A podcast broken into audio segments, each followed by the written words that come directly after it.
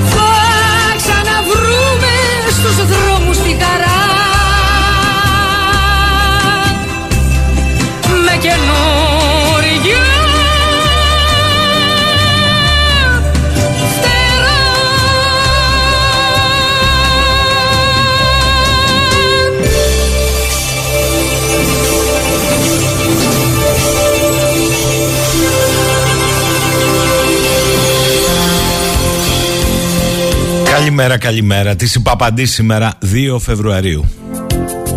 Σαν σήμερα 2 Φεβρουαρίου του 43 έπεφτε το τελευταίο γερμανικό οχυρό στο Στάλιγκραντ.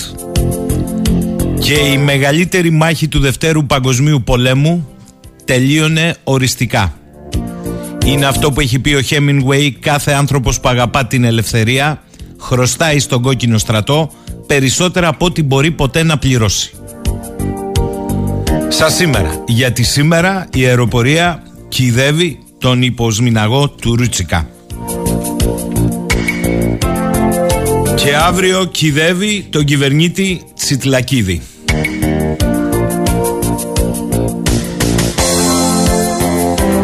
Καλημέρα σε όλους, καλημέρα στο φίλο μου το Λεωνίδα από τα Γιάννητσά που λέει καλή εκπομπή. Καλημέρα στο Σπύρο που μας λέει ότι είναι ηλιόλουστη Αθήνα το Ηράκλειο να δεις τι ήλιο στο λουλούζι. Καλημέρα στο Γιάννη στη Ρόδο, καλή δύναμη λέει άποψη νομίζω ότι θα είναι δύσκολος ο Φεβρουάριος γενικά. Αν θα είναι δύσκολος λέει Ακούσατε από την Αγγέλα Του νοσοκομείου και της υγείας το κάγκελο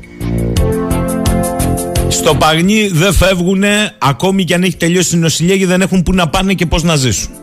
Στην Ιεράπετρα μεγάλη πανγεραπετρίτικη κινητοποίηση για ένα νοσοκομείο κατόνομα.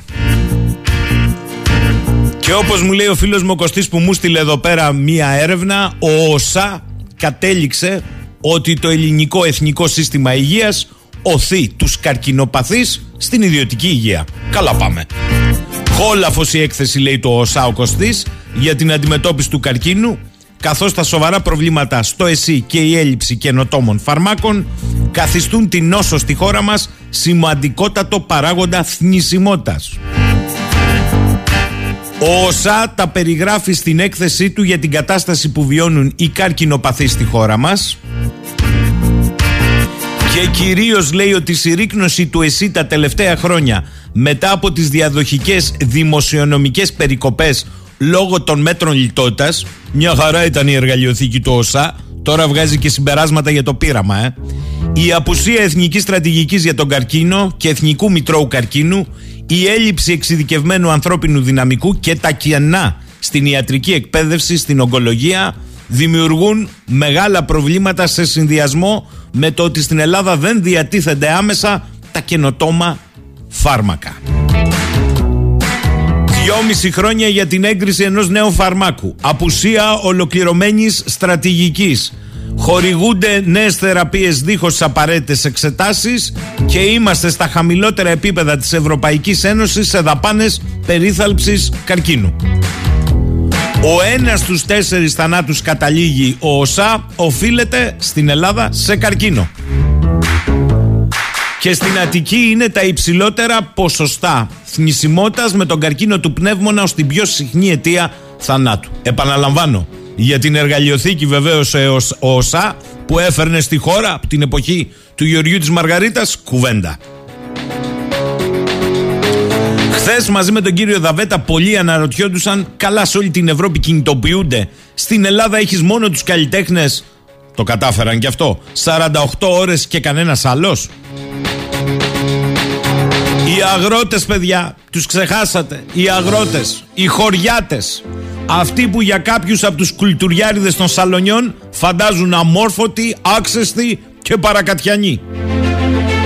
Αυτοί που από το κυρίαρχο πολιτικό σύστημα και του κάθε είδους λογής και λογής συνδρομητές και κολαούζους του θεωρούνται κοινωνικά αφελείς και πολιτικά ευκολόπιστοι. Κι όμως είναι οι ίδιοι που με συνέπεια τόσα χρόνια δείχνουν πώς πρέπει και πώς μπορεί να είναι σωστός ο άνθρωπος. Οι αγρότες θέλουν και διεκδικούν, θα τολμήσω να πω, λεβέντικα μια ζωή με αξιοπρέπεια στα χωριά τους. Γι' αυτό και βγαίνουν στους δρόμους του αγώνα. Ασχέτως αν πολλοί διαμαρτύρονται για αυτόν τον αγώνα.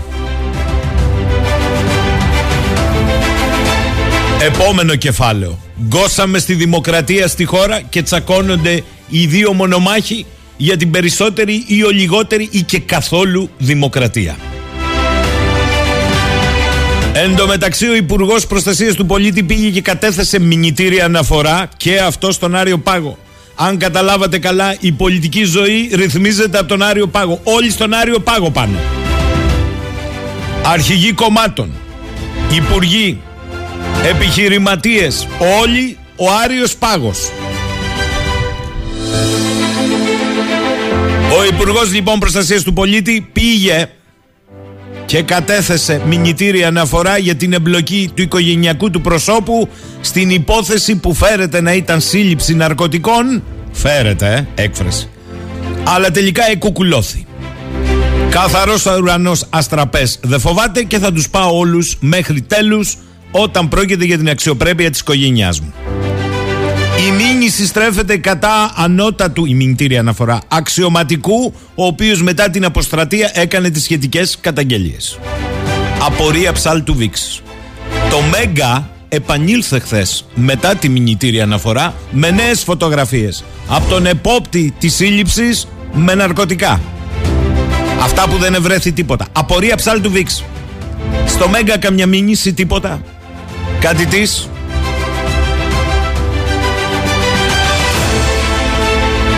Αλλά στη χώρα που γινόταν του έλα να δεις, το έλα να δεις για τη δημοκρατία. Ο ένας λέει ότι η δημοκρατία δεν είναι πεζοδρομίου. Αυτό το λέει ο Πρωθυπουργός. Την ώρα που άλλος από το Περιστέρι απαντά, ποια δημοκρατία;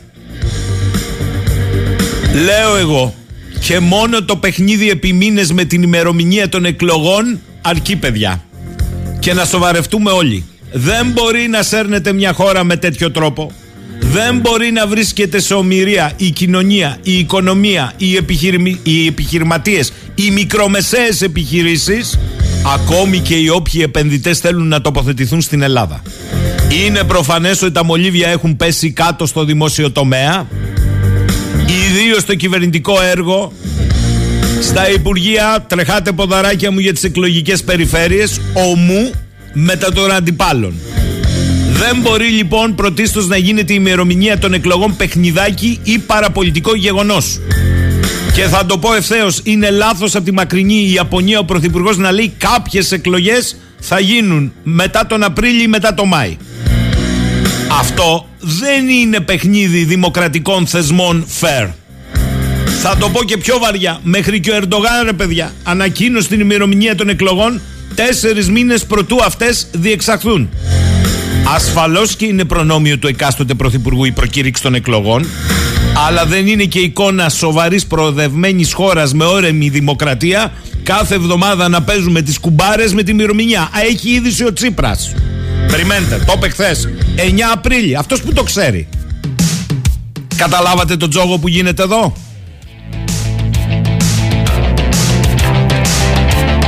Και βρήκα εύστοχη την παρατήρηση του φίλου του Παναγιώτη ο οποίος λέει Γιώργο, ο Λένιν έλεγε ότι η εντιμότητα στην πολιτική είναι αποτέλεσμα της δύναμης ενώ η υποκρισία είναι αποτέλεσμα της αδυναμίας.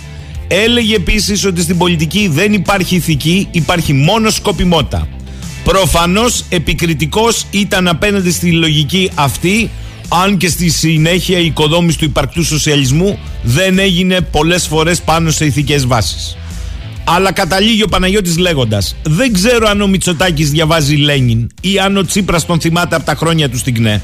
Αυτό που ξέρω είναι ότι η σκοπιμότητα τις περισσότερες φορές κάνει μεγάλο κακό στη δημοκρατία. Ελπίζω στο δρόμο προς τις κάλπες να μην δούμε φαινόμενα που θα πληγώσουν δημοκρατία. Άι καλά. Θα σου πω εγώ Παναγιώτη για τα φαινόμενα που ελπίζεις εσύ να μην πληγώσουν δημοκρατία σήμερα το πρωί στο Sky ήταν η κυρία Άννα Καραμαλή από τη μία της κυβερνόσα παράταξης και ο κύριος Γιώργος Βαρεμένος από την άλλη της αντιπολιτευτικής παράταξης. Και μια στιγμή η κυρία Καραμαλή αισθάθηκε την ανάγκη να βγάλει μια φωτογραφία από την προσέλευση του Τσίπρα σε θεατρική σκηνή μαζί με δύο κυρίες και που γελάγαν. Να λέει πως τιμά και πώ θρυνεί το θάνατο των πιλότων. Δηλαδή να πάει στο θέατρο με πένθος, τι ήθελε, δεν ξέρω. Το είπε μία, το είπε δύο, το είπε τρεις και επειδή έχουμε πολιτική ηρεμία και όχι οξύτητα, ο βαρεμένος πήρε τσαλακώνοντας τη φωτογραφία από το χέρι και έγινε του κουτρούλι ο γάμος. Ωραία, πάμε λοιπόν. Ο Νικόλας λέει καλημέρα. Εγώ θα συνεχίσω να είμαι αιρετικός. Να συνεχίσει, Νικόλα. Στη χώρα όλες οι μεγάλες εξαγγελίες και παροχές γίνονται πάντα λίγο πριν τις εκλογές. Σόπα. Το ίδιο και όλες οι κινητοποιήσεις και οι διεκδικήσεις, οι οποίες άμεσα ή έμεσα αφορούν σχεδόν πάντα διορισμούς και εισοδήματα. Πράγμα που σημαίνει ότι μια χαρά το ξέρουμε εμείς η μεγάλη πλειοψηφία και δίθεν θύματα της εκάστοτε εξουσίας το παιχνίδι των πελατειακών σχέσεων και του πάρε δώσε για ένα ψηφαλάκι. Νικολή μου, να συμφωνήσω εν μέρη. Για τις αγρότες όμως θέλω να σου πω ότι σταθερά όλα τα χρόνια κινητοποιούνται την ίδια περίοδο. Εκτός αν ήθελες να παρατήσουν τη συγκομιδή και να το ρίξουν στις κινητοποιήσεις. Διότι δεν θα είχαν μετά ούτε να φάνε αυτοί ούτε εμείς. Χρήστος, καλησπέρα από Βιετνάμ. Μόλις πάρουν λίγο τυράκι, θα δείτε πώς θα χαθούν και πάλι οι καλλιτέχνες. Γιώργος. Καλημέρα, λέει και καλό μήνα. Θα ήθελα να πω για τους καλλιτέχνες ότι λυπάμαι για το τι γίνεται με το επάγγελμα και τις σπουδές τους σε μια χώρα που έχει γεννήσει τις τέχνες. Αλλά την ίδια στιγμή δεν μπορώ να βγάλω από το μυαλό μου πόσο απόντες ήταν όλοι οι καλλιτέχνες, προφανώς όχι όλοι, αλλά στην πλειοψηφία τους, τα δύο χρόνια που περάσαμε. Όλο το πολιτικό σύστημα ήταν απόλυτα διχαστικό, απολυταρχικό και αντισυνταγματικό. Οι καλλιτέχνες που ήταν έστελναν πρόστιμα για τη μη συμμόρφωση σε αυτά τα γελία μέτρα και οι καλλιτέχνες που ήταν οι περισσότεροι απόντες. Κάποιοι λίγοι κράτησαν σωστή στάση και κάποιοι άκουσαν άκουσαν μετέδιδαν το πολιτικό αφήγημα και δίχαζαν και οι ίδιοι. Ορίστε τώρα τι κάνει το πολιτικό σύστημα. Όπως τρόμασαμε, κοιμόμαστε. Δυστυχώς, διχαστήκαμε. Να πληγώσουν την πια, απαντά στον Παναγιώτη ο Νίκος. Το άλλο με το τοτό, το, το, ξέρουμε να μην το ξαναπώ, ε. Υπάρχουν ακόμη πολίτες λέει στη χώρα που πιστεύουν πως ζουν σε δημοκρατία. Παιδιά, πριν τσακωθούμε περισσότερο, πάμε με ένα τραγούδι.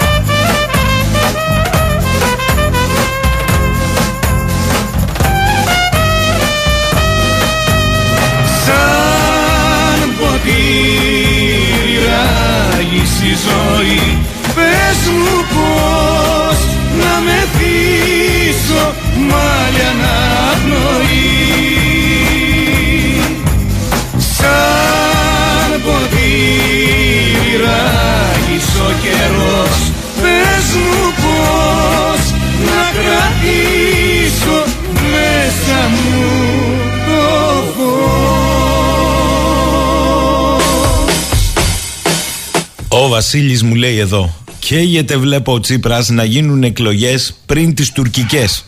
Είναι οραματιστής Πρέπει να ξαναγίνει πρωθυπουργός να σωθούμε Θα τρέχουν οι Τούρκοι στα λαγούμια τους Αχ Βασιλάκη μου Το θέμα είναι ότι αν κοιτάμε πότε θα τις κάνουν τις εκλογές οι Τούρκοι Για να τις κάνουμε πριν ή μετά εμείς Ζήτω που καήκαμε ο Αλέξανδρος λέει πολύ καλημέρα Εδώ έχουμε ήλιο στο Βερολίνο σήμερα Αλέξανδρε να το χαρείτε τον ήλιο στο Βερολίνο Γιατί η αλήθεια είναι ένα θέμα με τον ήλιο Η κεντρική και η βόρεια Ευρώπη το έχει.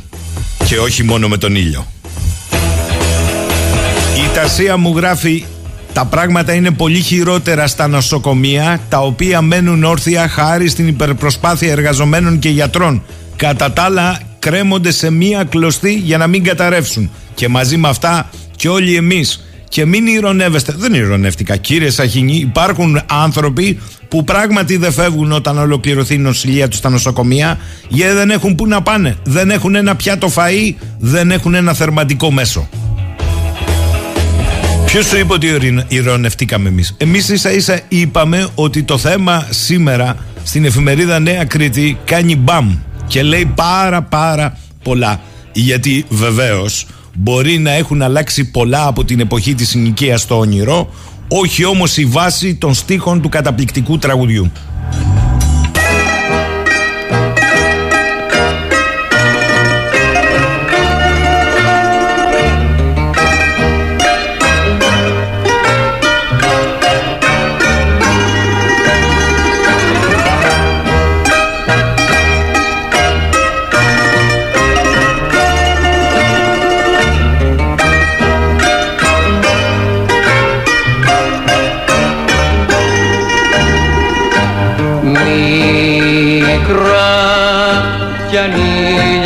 Στενά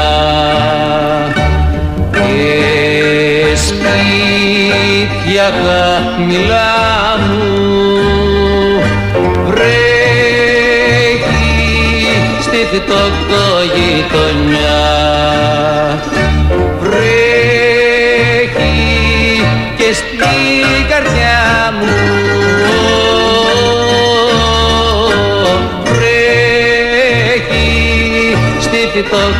γειτονιά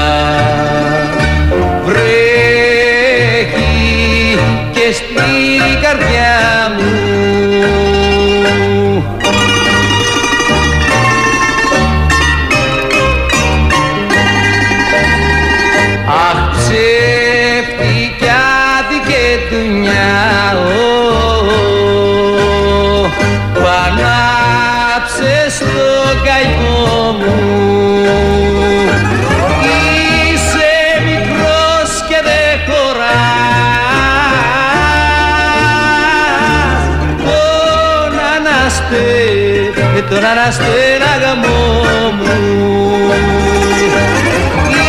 Είσαι μικρός και δεν χωράς. Τον, αναστε, τον αναστέναγαμό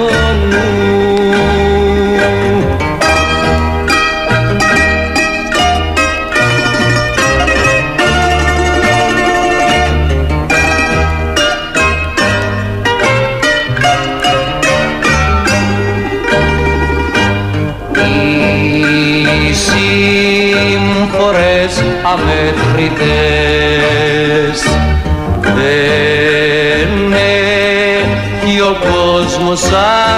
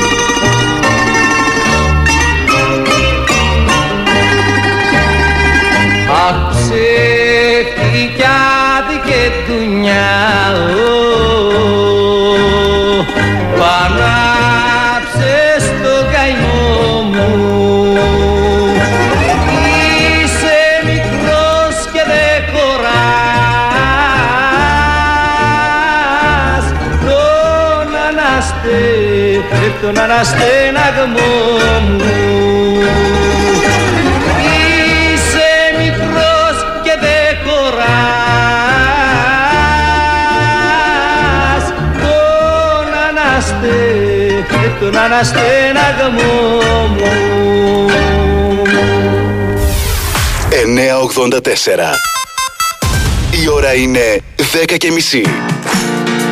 Αρχίζει το μάτς Στην όβη βετόλη Το άπνο θα ανοίξω με τάτς Όλες οι μεγάλες διοργανώσεις ποδοσφαίρου παίζουν στη Novibet με νέο Bet Builder διαθέσιμο και στο live και νέους γρηγορότερους τρόπους κατάθεσης Novicas και Apple Pay. Novibet. Το παιχνίδι όπως θα ήθελες να είναι τώρα με νέο app. 21 Plus. Αρμόδιος ρυθμιστής ΕΕΠ. Κίνδυνος εθισμού και απώλειας περιουσίας. Γραμμή βοήθειας και θεά. 210-9237-777. Παίξε υπεύθυνα. Ισχύουν όροι και προποθέσει διαθέσιμοι στο novibet.gr κάθετο info κάθετο όρι. White Gallery, λευκά είδη που σε εμπνέουν να δημιουργήσεις τα πιο φανταστικά σκηνικά στο χώρο σου. Ακόμη και η πιο εντυπωσιακή διακόσμηση είναι θέμα White Gallery. Αμέτρητες προτάσεις, επώνυμες εταιρείες και απίστευτες τιμές. Τι άλλο θες; Στο κέντρο της πόλης, δίπλα στα Goodies. Μιχελιδάκη και Βουρβάχων 6. White Gallery. Αυτό είναι σπίτι για μένα. Ο 21ος αιώνας είναι ο αιώνας του ξύλου. Το ξύλο σαν υλικό προάγει τη ζωή, παράγει το οξυγόνο, ανακυκλώνεται και προσδίδει ιδιότητες θετικές για την κλιματική αλλαγή. Η Κουμαντάκης ΕΕ, το κέντρο του ξύλου στην Κρήτη, σας δίδει την δυνατότητα να χρησιμοποιήσετε την δροσιά αλλά και την ζεστασιά του ξύλου. Ξυλία Κουμαντάκης, Κωνσταντίνου Χατζηγεωργίου 5, Φινικιά, Ηράκλειο. Τηλέφωνο 2810 316 118. Ακόμα στο κατάστημά μας θα βρείτε αποκλειστικά τα πιστοποιημένα βερνίκια για ξύλο της κορυφαίας Ιταλικής εταιρείας Renner. Ξυλία Κουμαντάκης. Προχωράμε μπροστά, προχωράμε οικολογικά. Η εμπιστοσύνη σας, μαζί με την εμπειρία και την εξειδίκευσή μας, συνεχίζουν την κοινή πορεία τους. Τεχνοτέντ Νάθενας. Πρωτοποριακές και εγγυημένες λύσεις στα συστήματα σκίασης. Τέντες απλές και ηλεκτροκίνητες με πιστοποιημένα τεντόπανα και τεράστια ποικιλία σε σχέδια και χρώματα. Προηγμένα συστήματα αυτοματισμού και έξυπνες λύσεις για το σπίτι. Εφελκυόμενα πανιά και τεντοπέργολες που εναρμονίζονται με την αισθητική του χώρου σας. Τεχνοτέντ Νάθενας. Για κάθε σπίτι και επαγγελματικό χώρο. Με μεγάλη εμπειρία στις ειδικές κατασκευές. Πάντα με ιδανική σχέση ποιότητα-τιμή. Τεχνοτέντ Νάθενας. Παύλου Ζωγραφιστού 17, παράλληλη εθνικής. Τηλέφωνο 2810 214 406. Σέβα κύβρα τη δύναμη να χτίσω σου παλάθια για να θρονιάσω μέσα το στα θαλασσιά σου μάθια. Αρχίσαμε Λευτέρη. Δεν φταίει κι ένας άλλος, εμείς φταίμε που ρίχνουμε τις τιμές και ανεβάζουμε το επίπεδο της εξυπηρέτησης. Μπα. Μπαξεβάνης. Νίκος Μπαξεβάνης. Νίκο Μπαξεβάνης. Χτίζεις, ανακαινίζεις, επισκευάζεις. Για ό,τι ψάχνεις, δύο υπερκαταστήματα Νίκο Μπαξεβάνης σε περιμένουν. Στον Άγιο Νικόλαο και στο Ηράκλειο Τιμοθέου 9, Νέα Λικαρνασό. Μπα. Μπαξεβάνης. Νίκο Μπαξεβάνης. Έπαε και τα βρεσισούλα και τη δουλειά σου κάμεις. Και για τις ηλεκτρονικές σας αγορές, νιμπαξεβάνη.gr Λιοντομίτσος παρακαλώ. Καλημέρα σας. Από το ραδιοφωνικό σταθμό σας καλούμε. Θα θέλαμε να μας ενημερώσετε για τη σημερινή προσφορά των καταστημάτων Λιοντομίτσος. Βεβαίως. Φιλέτο κοτόπουλου μόνο 5,99. Καταστήματα εκλεκτών προϊόντων κρέατος Λιοντομίτσος. Με κλειστά μάτια. Δύναμη. Καθαρός κινητήρας. Σωστή λειτουργία. Αξιοπιστία. Υψηλά επίπεδα ποιότητας σε καύσιμα και λιπαντικά. Super Creta Gas. 15 χρόνια αξιοπιστίας στον χώρο της πώλησης και διανομή υγρών καυσίμων στις πιο ανταγωνιστικές τιμές. Με τρία σύγχρονα πρατήρια σε βιπέ, κορώνη μαγαρά και πρότυπες εγκαταστάσεις πλυντηρίων παντός τύπου και βαρέων οχημάτων. Super Creta Gas. Κουμουλάς ΑΕ. Η κριτική επιχείρηση που κινεί γη, ουρανό και θάλασσα. 984 για να είσαι μέσα σε όλα. Καλημέρα από Σιτία Λεωνικό. Οι καλλιτέχνες κατά την περίοδο της πανδημίας έμειναν άνεργοι και όλα τα θέατρα και χώροι παραστάσεων γενικώς έκλεισαν. Ο κλάδος της τέχνης στην Ελλάδα περνά πάντα κάτω από τα ραντάρ. Η απαξίωση σε αυτή τη χώρα έχει σπάσει όλα τα ρεκόρ. Όλοι οι καλλιτέχνες είναι στα κάγκελα και η αρμόδια υπουργός είναι άφαντη. Η τελευταία της εμφάνιση ήταν στην κηδεία του έκτοτου. Όχι, Νίκο μου. Η τελευταία της εμφάνιση ήταν στην πρωθυπουργική περιοδία στην Κρήτη, μόνο που δεν πήγε στο Μουσείο Ηρακλείου που θέλει να κάνει ιδιωτικό ΔΣ. Εκεί δεν πήγε. Ε, Ο, ο Νικόλας είναι χαρακτηριστικό άλλος αυτός της πλήρου παρακμής κοινωνίας μας, πλήρους παρακμής. Αν είχε ποτέ φτάσει σε κάποια ακμή, για να αφαιρθώ και στα λόγια του κυρίου Δαβέτα χθες, είναι και τα τραγούδια της εκάστοτε εποχής και ιστορικής περίοδου. Α κάνουμε τη σύγκριση και ας πέσουμε μετά σε κατάθλιψη. Κατερίνα, νομίζω το μικρόφωνο υπερδιαμορφώνει. Τάσος Λιβαδίτης, Μίκης Θοδωράκη, Γρηγόρης Μπιθικότσης. Λέει ο άλλος Νίκος. Ο Βασίλης.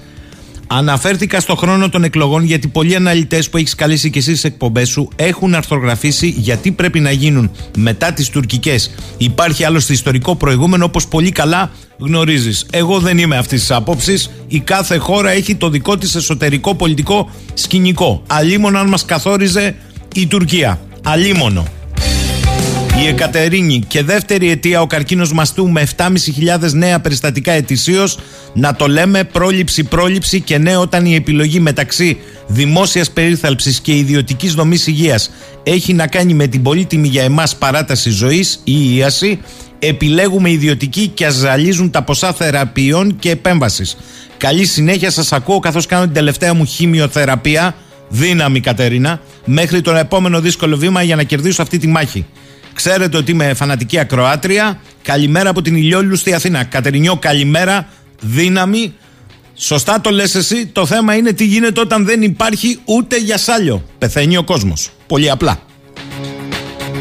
Και τέλος ο φίλος ο Γρηγόρης μου λέει καλημέρα της Παπαντής σήμερα. Σήμερα Γιώργο γιορτάζει Καλαμάτα και σήμερα θρηνή Ελλάδα. Γιατί έχουμε την πρώτη από τις δύο κηδείες των δύο πιλότων μας. Και πάω κατευθείαν στον κύριο Γιώργο Νταβρή, τέραρχο εν αποστρατεία. Πέρασε και από τα βουλευτικά έδρανα και στο τέλος ανεξαρτητοποιήθηκε και τα βρόντιξε. Όμως σήμερα περισσότερο θα μιλήσουμε με τη βαθιά γνώση ε, στο χώρο της πολεμικής αεροπορίας ο Σιπτάμενος και από τους παλιότερους φαντομάδες ε, που σήμερα και αυτός βεβαίως με έναν δικό του τρόπο αποχαιρετά τον έναν από τους δύο και αύριο τον δεύτερο από τα δύο παλικάρια που χάθηκαν. Καλημέρα κύριε Νταβρή. Καλημέρα κύριε Σαχίνη, καλημέρα σε όλους. Δύσκολη μέρα σήμερα. Ιδιαίτερα για τους φαντομάδες που ήταν στην 338. Ήταν η πρώτη μου τοποθέτηση. Θα τολμήσω να χρησιμοποιήσω ένα όρο. Αυτός που κυδεύεται αυτή τη στιγμή γιατί τώρα άρχισε η κηδεία και υπάρχουν ε, πολιτικοί πολλοί εκεί όλοι και η πρόεδρος της Δημοκρατίας και ο κύριος Πρωθυπουργός και ο κύριος Τσίπρας και άλλοι βέβαια. Ε, θα το σχολιάσουμε αυτό αργότερα. Ε, τοποθετήθηκα στην 338. Η 338 κύριε Σαχίνη είναι ε, μια μεγάλη πολεμική μοίρα. Ε, πήρε και ενέταξε τα πιο καινούργια Φάντομ που υπήρχαν στον κόσμο εκείνη την εποχή μέχρι και οι Αμερικανοί από το Τορεχόν ερχόταν για να πετάξουν με αυτά τα πιο μοντέρνα αεροπλάνα της εποχής. Και ο πρώτος μου μοίραχος τότε ήταν ο κύριος Μπάλες ο οποίος είχε διαταχθεί και ήρθε εκεί στην πατρίδα σας κοντά στη Σούδα έτοιμος να πάει στην Κύπρο με άλλα τέσσερα αεροπλάνα, full φορτωμένα αλλά τελικά η εντολή δεν δόθηκε ποτέ. Άρα αυτός που κυδεύεται αυτή τη στιγμή θα έλεγα ότι είναι ένα αεροπορικό δυσέγγωνο δικό μου και έχω πίκρα μεγάλη για αυτό που συνέβη και έχω ακόμα μεγαλύτερη αγανάκτηση γιατί ε, βλέπω ότι αποδίδονται τιμές ε, όταν φαίνεται ότι υπάρχει ε, κάποιο προσδοκόμενο όφελος από την πολιτική ηγεσία. Γιατί... Αν, ήταν, ου- αν Ναι. ήταν ουδέτερος ο χρόνος ίσως να μην υπήρχε τέτοια αντιπροσώπευση όπως έχει γίνει πάρα πολλές φορές στο παρελθόν. Για να μην σας πω ότι αυτός είναι ο κανόνας. Ε, εδώ κύριε Νταβρή ξεχνάμε την απόδοση τιμών ε, στα ίμια. Τι λέμε τώρα; Βεβαίως. Και δε- Βεβαίως. για να είμαι Βεβαίως. ακριβής δεν, δεν ξεχνάμε. Δεν τολμάμε. Ε, ναι, εγώ το έχω γράψει κύριε Σαχίνη και σας το έγραψα και σας ευχαριστώ που με καλέσατε για να το πω. Ε, για να παρακαλέσω περισσότερο τους απλούς άνθρωπους. Ξέρετε, οι, οι απλοί άνθρωποι έχουν μια ιδιαίτερη σχέση με την αεροπορία. Ε, έχουν διαβάσει περισσότεροι αυτό το γράμμα του πιλότου που λέει ότι εγώ πετάω για τον ψαρά, πετάω για τον αγρότη. Ο αεροπόρος, το είπαμε και την άλλη φορά, νιώθει ότι κάθε κομματάκι από αυτό το, το μέταλλο που φτιάχνει όλο το αεροπλάνο το έχει πληρώσει με πολύ υδρότα ο κάθε απλός πολίτης. Και αυτό το πράγμα το διαπιστώνουμε. Το διαπιστώνουμε και αυτές τις μέρες που όλος ο ελληνικός λαός πενθεί. Δυστυχώς όμως, όπως έγινε και με, ε, με τους τρεις συναδέλφους που χάσαν τη ζωή τους στην ώρα του καθηκόντου σε πολεμική αποστολή μάλιστα, δεν θυμάμαι εγώ, δεν ξέρω εσείς αν έχετε καταχωρήσει να πηγαίνει κάποιος πρωθυπουργός με τον πρόεδρο της Δημοκρατίας όπως θα γίνει, ε, ήταν την ίδια μέρα σχεδόν και να πάει ένας ανά πέντε χρόνια και να καταθέτει ένα στεφάνι και να πάει σύσσωμο η πολιτική ηγεσία να το κάνει. Αυτό το πράγμα είναι τεράστια προσβολή και βέβαια είναι εξηγήσιμη. Και θα ήθελα να πω την άποψή μου γι' αυτό. Κοιτάξτε, ε, η πτώση ενός εκπαιδευτικού ε, έτσι μας είπαν είσαι εκπαιδευτική πτήση μαχητικού δεν σοκάρει απλώς απαιτεί και ειλικρίνεια ε, γιατί η αλήθεια είναι, κύριε Νταβρή, για μας τον απλό κόσμο, αφήστε εσάς τους αεροπόρους, κανείς και πολύ περισσότερο καμιά μάνα δεν είναι έτοιμη να κλέψει το παλικάρι της. Ό,τι και να λέμε εμείς. Ούτε κατά την ε, εκπαίδευση, ούτε σε συνθήκες ε, πολέμου. Οπότε, επειδή εδώ δεν είναι θέμα ετοιμοπόλεμου, είναι θέμα αξιόμαχου. Από εκεί ε, να, να πιαστούμε. Θέλω, θέλω λίγο να μου πείτε ε, ε, ακούγονται μέσα σε 48 ώρες απίστευτα πράγματα περίπου έχουμε κάνει και επιτροπή οι μη επαΐοντες διερεύνησης αυτής της ιστορίας. Εγώ δεν θα την πω ατύχημα δυστύμη δεν θα πω τίποτα. Δεν τολμώ να το πω δεν είμαι ειδικός. όμως βλέπω εδώ όχι πετούσε χαμηλά όχι ήταν δύσκολη άσκηση όχι εκείνο όχι το άλλο. Πώς θα το προσεγγίζατε; Κοιτάξτε να σας πω κάτι. Ε, η πτήση των αεροσκαφών αλλά και το πνεύμα που διέπει την εκπαίδευση των αεροπόρων ε, δεν ε, καταρτίζεται ούτε υλοποιείται ε, έτσι στο τυχαίο. Δηλαδή μαζεύουν οι αεροπόροι όπως κάνανε όταν είχαν πρωτοβγεί τα αεροπλάνα στο πρώτο παγκόσμιο πόλεμο και λέγανε πάμε με, με ένα διπλάνο ή τριπλάνο για να κάνουμε τη, εντός εισαγωγικών την πλάνο ο αεροπόρος ε, εκπαιδεύεται βάσει του κανόνα όπως θα πολεμήσεις. Το train like you fight. Αυτό το πράγμα είναι νόμος, είναι παράδοση στην αεροπορία και κάθε αεροπόρος σε κάθε μοίρα πρέπει κάθε μήνα, κάθε εξάμηνο να έχει πετάξει συγκεκριμένες αποστολές και όχι μόνο να τις πετάξει.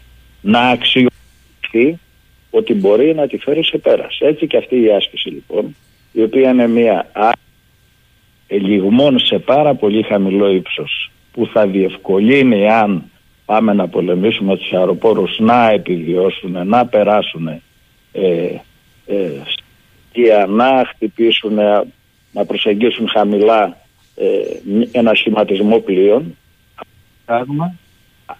Η αεροπορία απαιτεί να το κάνουν οι αεροποροί, να σε αυτό και τις αξιολογείς αυτό. Άρα δεν είναι μια τύση σηκώθηκε ο, ο μένος συγχωρεμένοι με το ζευγάρι τους να πάνε να πετάξουν χαμηλά γιατί έτσι, έτσι διατάσσονται. Και όταν θα κατέβαιναν κάτω, τα, κατά πόσο καλά θα κάνανε αυτούς τους ελιγμούς, θα συμπληρώνεται άμεσα φύλλο αξιολόγησής τους. Μπορεί να ακούγεται μακάβριο, αλλά νομίζω ότι και το πόρισμα, διότι η πολεμική αεροπορία έχει ένα εντυπωσιακό μητρό ασφάλειας ε, και έχει ναι. και μια τεράστια ευαισθησία για την ασφάλεια των ανθρώπων της, σε σημείο πολλές φορές για τους μη επαείοντε εκνευριστικό. Ε, νομίζω ότι και το πόρισμα, όσο και αν ακουστεί μακάβριο, κατατείνει στο να εξαχθούν συμπεράσματα για τις επόμενες φουρνιές. Κάνω λάθος; Αυτός είναι και ο σκοπός της Διεύθυνσης Ασφαλείας και εκτός από το πόρισμα ή την προανάκριση που επιβάλλεται εκ του νόμου να γίνει σε επίπεδο ε, αεροδικίου γιατί υπάρχει θάνατος, ε, τεράστια ζημιά στο υλικό της αεροπορίας. Ξέχωρα από αυτό ε, γίνεται διερεύνηση, ας πούμε υπάρχει μια ολόκληρη διεύθυνση που έχει παραρτήματα και ε, αξιωματικούς με τα καθήκοντα του ασφαλείας στήσουν μέχρι και σε επίπεδο μοίρας και από εκεί και πέρα γίνεται η διόρθωση. Η Επιτροπή είναι εκεί, μαζεύει τα πάντα, εξετάζει τα πάντα και από εκεί και πέρα θα βγει ένα πόρισμα οποίο θα περάσει ξανά από τη Βάσανο για να γράψουν όλοι αυτοί που έχουν την ευθύνη τα σχόλιά τους και από εκεί και πέρα θα βγει ένα πρόγραμμα το οποίο πρέπει να πάει στη μοίρα για να γίνει συσσωρευμένη ε, εμπειρία ούτως ώστε να μην ξαναγίνει κάτι τέτοιο στο μέλλον. Αυτός αυτές τις διεύθυνσεις και πιστεύω ότι ε, έχουμε πετύχει πάρα πολλά. 9 χρόνια να έχουμε ατύχημα στα Φάντομ, ε, η μοίρα αυτή, η πρώτη, η αγαπημένη μοίρα αυτή, ε, σας πληροφορώ ότι έχει χάσει τρία αεροπλάνα και έξι αεροπόρους. Έτσι, από τότε που πήγαν τα Φάντομ εκεί. Ε, επειδή πολλά ακούγονται και γράφονται αυτές τις μέρες δεν θα σας βάλω και ξέρω δεν θα το κάνετε κι εσείς ε, αίτια το ένα αυτοί που ορίστηκαν ως αρμόδιοι θα αποφανθούν τελικώς και αν υπάρχουν αιρέσεις εκεί να το συζητήσουμε αλλά το θεωρώ εξαιρετικά ζεστό ακόμη όμως πρέπει να σας ρωτήσω αυτό που μου είπε από χθες πάρα πολλοί κόσμος σας το ρώτησα και στο τηλέφωνο ε, σήμερα κυδεύεται ο Τουρίτσικας αύριο ο Τσιτλακίδης για τον Τουρούτσικα. Ναι, ναι. Για τον Τουρούτσικα ε, υπήρξε η ανέβρεση της ορού. Για τον Τζιτλακίδη υπήρξε μία ανακοίνωση του πέρατος, του, το πέρας των ερευνών διότι πιστοποιήθηκε ότι είναι νεκρός. Ανάσυρση δεν υπήρξε. Και η απορία είναι εύλογη του απλού κόσμου. Τι κυδεύει η μάνα και ο πατέρας αύριο; Ε, θα σας υποδικητής Σκύρο Κάνει μικροδιακοπές. Αν έχετε hands free, ναι, ναι, σας ναι. παρακαλώ τώρα, απόδεσμα. Τώρα, τώρα με ακούτε καλύτερα; Ναι, ναι, ναι. ναι. Λοιπόν, όταν ήμουν υποδηγητή στη Σκύρο, ανοιχτά εκεί στο. Έχασε τη ζωή του με ένα παρόμοιο τρόπο ένας αεροπόρος. Μαζεύαμε, ε, όπως λέγαμε, όπως λέει ο απλός λαός, τον μαζέψανε με το κουτουλάκι. Δηλαδή βρίσκαμε ένα κομμάτι από το τριχωτό της κεφαλής του, ένα κομμάτι από το πόδι του και αυτά τα μικρά κομμάτια να σκεφτείτε ότι μπορεί να ήταν του μεγέθους μερικών εκατοστών ή ενός εκατοστού. Από αυτά τα πράγματα εκτιμώ ότι και από τα συντρίμια που έκανε από γενετικό υλικό εκτιμώ ότι πιστοποιήθηκε ο θάνατος. Τώρα από εκεί και πέρα έτσι που έγινε αυτή η έκρηξη και με το με τον τρόπο που, που έγινε ο ένας ο, ο σημερινός νεκρός ε, στάθηκε στάθη, μάλλον η δική του τυχερία στο να δούνε να, να, μην, μείνει το, το σώμα του, του νεκρού ε, γιατί με το που χτύπησε κάτω φαίνεται ότι και, και προβλέπεται αυτό από το, ε, το μάνιολ του αεροπλάνου πολλές φορές το αεροπλάνο κάτω έτσι ε, μπορεί να ενεργοποιηθεί το κάθισμα, ενεργοποιήθηκε το δικό του, έφυγε και παρέμεινε νεκρός πλέον. Το κάθισμα να πούμε ότι μπορεί να ενεργοποιηθεί και από την πρόσκρουση, έχετε δίκιο εσείς. έτσι, έτσι προβλέπετε, ναι. Μάλιστα. Όχι προβλέπετε, είναι, είναι στις πιθανότητες, έτσι λέει η κατασκευάστρια εταιρεία. Να φύγουμε όμως από αυτό. Να ε, φύγουμε. Ε, και θέλω να πάμε στο άλλο γιατί βγάλατε και σε κάποιες αναρτήσεις πολύ πίκρα. Μου λέει εδώ η Κάρμεν, η φίλη μας, Καλημέρα σε όλους και στον καλεσμένο σας. Αν η Εθνική Άμυνα δεν αυτονομηθεί από την αμφιλεγόμενη πολιτική εξουσία την εκάστοτε, τσάμπα θα χάνουμε τα παιδιά μας και την Ελλάδα που τη δίνουν κομμάτι-κομμάτι. Τι λέει γι' αυτό, λέει ο κύριος Νταβρής, είναι εφικτό, γιατί εδώ δεν είναι θέμα παλαιότητας αεροσκαφών, συντηρημένων κτλ. Είναι κάτι ευρύτερο. Αφού πούμε ότι τα αεροπλάνα αυτά, παρόλο γιατί γράφτηκε αυτό στον τύπο ότι είναι παλιά, είναι απόλυτα αξιοπλά έχει γίνει μια και δομική αναβάθμιση αλλά και ηλεκτρονική και αυτά τα αεροπλάνα ε, όσο ε, κρίνει και τα ελέγχει η πολεμική αεροπορία είναι πάρα πολύ χρήσιμα. Δεν συμφωνείτε με, τις άποψη, με την άποψη πτάμενα φέρετρα, παλαιά μαχητικά κατάλληλα; Με, με, τίποτε. Να σκεφτείτε ότι αυτά τα αεροπλάνα σε ημέρα τα φάντων που είναι δεύτερη με τρίτη γενιά έχω, έχει αναβαθμιστεί τόσο πολύ το οπλικό του σύστημα πέρα από το αξιόπλο σαν να πετάει σαν μηχανή δηλαδή που φέρνουν όλα που μπορεί να δυσκολεύσουν και F-16 ιδιαίτερα τα τουρκικά που έχουν μείνει πίσω από αποστάσεις και αν ο ένας είναι απέναντι στον άλλον έχει τη δυνατότητα το Phantom να καταρρεί F-16 πάρα πολύ άνετα. Έτσι εκτός του ότι μπορεί να φέρει βόμβες και ειδικά όπλα γιατί η 338 έχει ειδικά όπλα,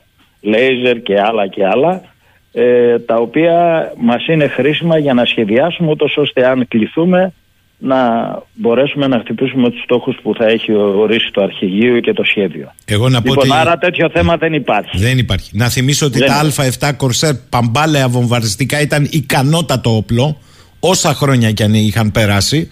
Άρα μην, λέτε τώρα; μην τα κρίνουμε έτσι, έχετε δίκιο, αλλά καλό είναι εσείς που είστε ειδικότερο Σιμών να μας λέτε μερικά πράγματα. Πάμε όμως στο... Πάμε σε αυτό, που, σε Ναι. αυτό που είπαμε. Κοιτάξτε να σου πω. Η, η αεροπορία και γενικά το στρατιωτικό εργαλείο της χώρας. Έτσι. Ε, το πληρώνει ο γενικός λαός. Υπάρχει και αυτή η δομή, ξοδεύονται δισεκατομμύρια και εξοδεύεται αίμα, υδρότας και ψυχή. Ε, όχι για να πλουτίζουν κάποιοι ή οπλάδες και τα λοιπά. Αυτά, όλη αυτή η προσπάθεια και, δι, και δικαίως το ρωτάει η πατρία και πολλοί άλλοι φίλοι ε, δεν θα έλεγα ε, δεν έχει έννοια να τα κάνουμε όλα αυτά αν δεν είμαστε κάτω από μια εθνική στρατηγική και εάν δεν ξεφύγουμε για να τα δέσουμε έτσι θα χρησιμοποιήσω ένα όρο που ένας καθηγητής, ο συνάδελφός σας τον κύριο Κοκορίκο ανέφερε. Φτάνουμε πια να έχουμε μια πολιτική που λίγο την ανέλησε και με ακρίβεια μάλλον την ανέλησε και ο κύριος Εφαντής σε μια πρόσφατη εκπομπή που είχατε. Έχουμε ημιο, ημιοποίηση της εξωτερικής πολιτικής. Οι Τούρκοι δηλαδή γνωρίζουν ότι θα κάνουμε πίσω. Προσέξτε, ποιο, ποιο είναι το, το μεγάλο θέμα και αυτό που με έκανε να θυμώσω αυτές τις μέρες. Δηλαδή, τα ίμια δεν τα γιορτάσαμε ποτέ, δεν ψάξαμε όπως δεν, δεν έγινε δίκη για την Κύπρο. Ε, παραχωρήσαμε εθνική κυριαρχία και έκτοτε κανείς δεν πήγε να κάνει ένα μνημόσυνο. Δεν θυμάμαι εγώ ένα, δεν ξέρω αν θυμάστε εσείς, έναν πρωθυπουργό να πάει μαζί με τον αρχηγό της αξιωματικής αντιπολίτευσης και να πάνε στο, α- στο άγαλμα του Βλαχάκου που τον είχα και μαθητή εδώ στο κέντρο αεροπορικής τακτικής σε ένα σχολείο όπλο συνεργασίας των όπλων και να πάει να καταθέσει ένα στεφάνι. Δεν αναφέρεται αυτές τις μέρες ποτέ ε, το, το πιο σπουδαίο. Όχι το ότι πέθανε κάποιος και τον τεμνούμε με ένα κερί. Για μένα κύριε Σαχίνη, το καλύτερο μνημόσυνο σε κάθε βλαχάκο ή στα παιδιά που σήμερα κυδεύονται, σήμερα και αύριο κυδεύονται, είναι να μπορέσουμε να ανακτήσουμε ξανά τα ίμια ή τουλάχιστον να δημιουργήσουμε τις προϋποθέσεις αυτές που αφού κερδίσουμε, αν βγάλουμε ποτέ τα πετρέλαια, αν δυναμώσουμε οικονομικά, να δυναμώσουμε γενικότερα σαν κράτος, κάνοντας παιδιά, φτιάχνοντας την αγροτιά, να δυναμώσουμε εθνικά για να μπορούμε να κρατήσουμε αυτή την πατρίδα. Οι αεροπόροι για την πατρίδα σκοτώθηκε. Ο Βλαχάκος για την πατρίδα σκοτώθηκε. Δεν έχει λοιπόν δικαίωμα κανείς, γιατί όλα τα αξιώματα, όπως έχουμε πει πάλι, απονέμονται για να και υπάρχουν για ποιο λόγο; Για να υπερασπίζονται αυτοί που τα έχουν το έθνος και τον ελληνικό λαό. Αλλιώς δεν έχει ένα να τα έχουν. Αναφέρεται ρητά στο άρθρο 1 του συντάγματος. Άρα εδώ έχουμε μια κατάσταση που η, η ελίτ λέει δεν πειράζει, χάσαμε τα ίμια τώρα. Δεν πειράζει. Βγαίνει κάποιος, ξέρω εγώ, ο κύριος Παπανδρέου, σας το λέει και να δώσουμε τρία νέα. Δεν έγινε τίποτα. Βγαίνει ο κύριος Δουράρη και λέει το ίδιο. Βγαίνει ο κύριος Πρωθυπουργός από το, το ενταφό και λέει όχι. Θα φέρουμε εδώ κόσμο πολύ να έρθει εξυπηρετώντας την ουσία το δόγμα Ορζάλ και από εκεί και πέρα λέει θα κάτσουμε στο τραπέζι με τους Τούρκους. Για κάτσε κύριε Πρωθυπουργέ. Για περίμενε. Εμείς σε στηρίξαμε. Βγήκες, έγινες πρωθυπουργός στη χώρα και σήμερα θα πας εκεί. Αφού ο Τούρκος κάθε μέρα, ακόμα και σήμερα, ακόμα και σήμερα, τις κηδείες των ανθρώπων και παραβιάσεις θα γίνουν και χτες γίνανε και λέει κάθε μέρα θα σας ρίξουμε ε, πύρα και να φτιάχτε κι εσείς, μας κοροϊδεύει. Λοιπόν, και λέει θα τα πάρουμε όλα. Το Νοέμβριο ξεχάσετε κύριε Σαχίνη. Είπε ο Τούρκος στην εθνική γιορτή του Τούρκου θέλω το μισό Αιγαίο το αντιλαμβάνεστε. Το θέλω ολόκληρο. Και εμείς ντρεπόμαστε να πούμε στα παιδιά μας όχι θα τα πάρουμε τα ίμια πάλι είναι δικά μας τα ίμια. Και δεν πάει και κανένας να τιμήσει αυτούς τους ανθρώπους που ήταν εκεί. Εδώ λέει ο Γιατί, Φι- πετά- γιατί πετάει λοιπόν αυτό στην 338. Δικαίως ρωτάει η ακροατή σας. Εδώ λέει ο φίλος ο Αργύρης το, ούτε το ελάχιστο να γράψουμε λέει τη λέξη ήμια στον άγνωστο στρατιώτη στο Σύνταγμα δεν κάνουμε. Τι λέτε τώρα λέει κύριε Νταβρή; Έτσι όπως το λέει μια χαρά το είπε. Μια χαρά το είπε. Η ψυχή λοιπόν του υποσμηναγού που τώρα κυδεύεται. Γιατί έτσι κάνουν και οι μανάδες μας στα χωριά δε, κύριε Σάχινη. Οι αεροπόροι είναι γόνοι, δεν είναι βιομηχάνων ούτε πολιτικών τζάγκιων. Οι αεροπόροι είναι, ένα, είναι άνθρωποι όπως είστε εσείς, όπως είναι ο μέρος εργαζόμενος. Έτσι. Γιατί πότε θα, θα, θα έλεγα εγώ, όπως λένε οι μανάδες μας, η ψυχή αυτό που θα αγαλίασε.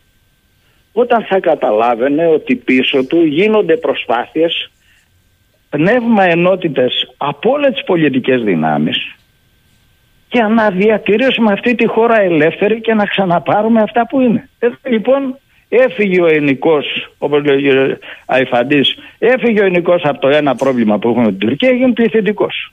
Έχει γεμίσει η ατζέντα με διεκδικήσεις, κάθε μέρα βγαίνει ο Τούρκος θα κάνει αυτά.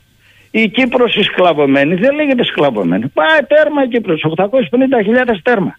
Και περνάει κάθε μέρα μία νοοτροπία μέσα από τα κανάλια, μέσα από αυτή τη συ- ε, συμπεριφορά της μία απόδοση τιμών σε αυτούς τους ανθρώπους που χάσανε πια. Εντάξει, παιδιά, και να κάνουμε τίποτα. Οι Τούρκοι ε, θα κάνουμε πίσω εμείς. Προσέξτε, δεν το λέει ο Νταβρής αυτό. Το λέει και ο Ανεφαντής, το ξέρει και ο Σαχίνης, αρχίζουν και το συζητάνε στις μοίρες και λέμε το εξής. Η 338 πήρε τα αεροπλάνα τότε καινούρια, τα είχε τα αεροπλάνα, τα πλήρωσε ο ελληνικός λαός. Ήρθε ο Μπαλέ με άλλου τέσσερους, έκατσαν στο νησί της Σούδας στο μεγάλο αεροπλανοφόρο. Η εντολή δεν δόθηκε ποτέ. Ήταν τα καράβια στα ίμια. Ήταν οι άνθρωποι εκεί έτοιμοι να, να τους αλλάξουμε τα φώτα για να μιλήσουμε απλά για να καταλαβαίνει ο κόσμος; Η εντολή δεν δόθηκε ποτέ. Και τώρα δεν μπορούμε να πάμε.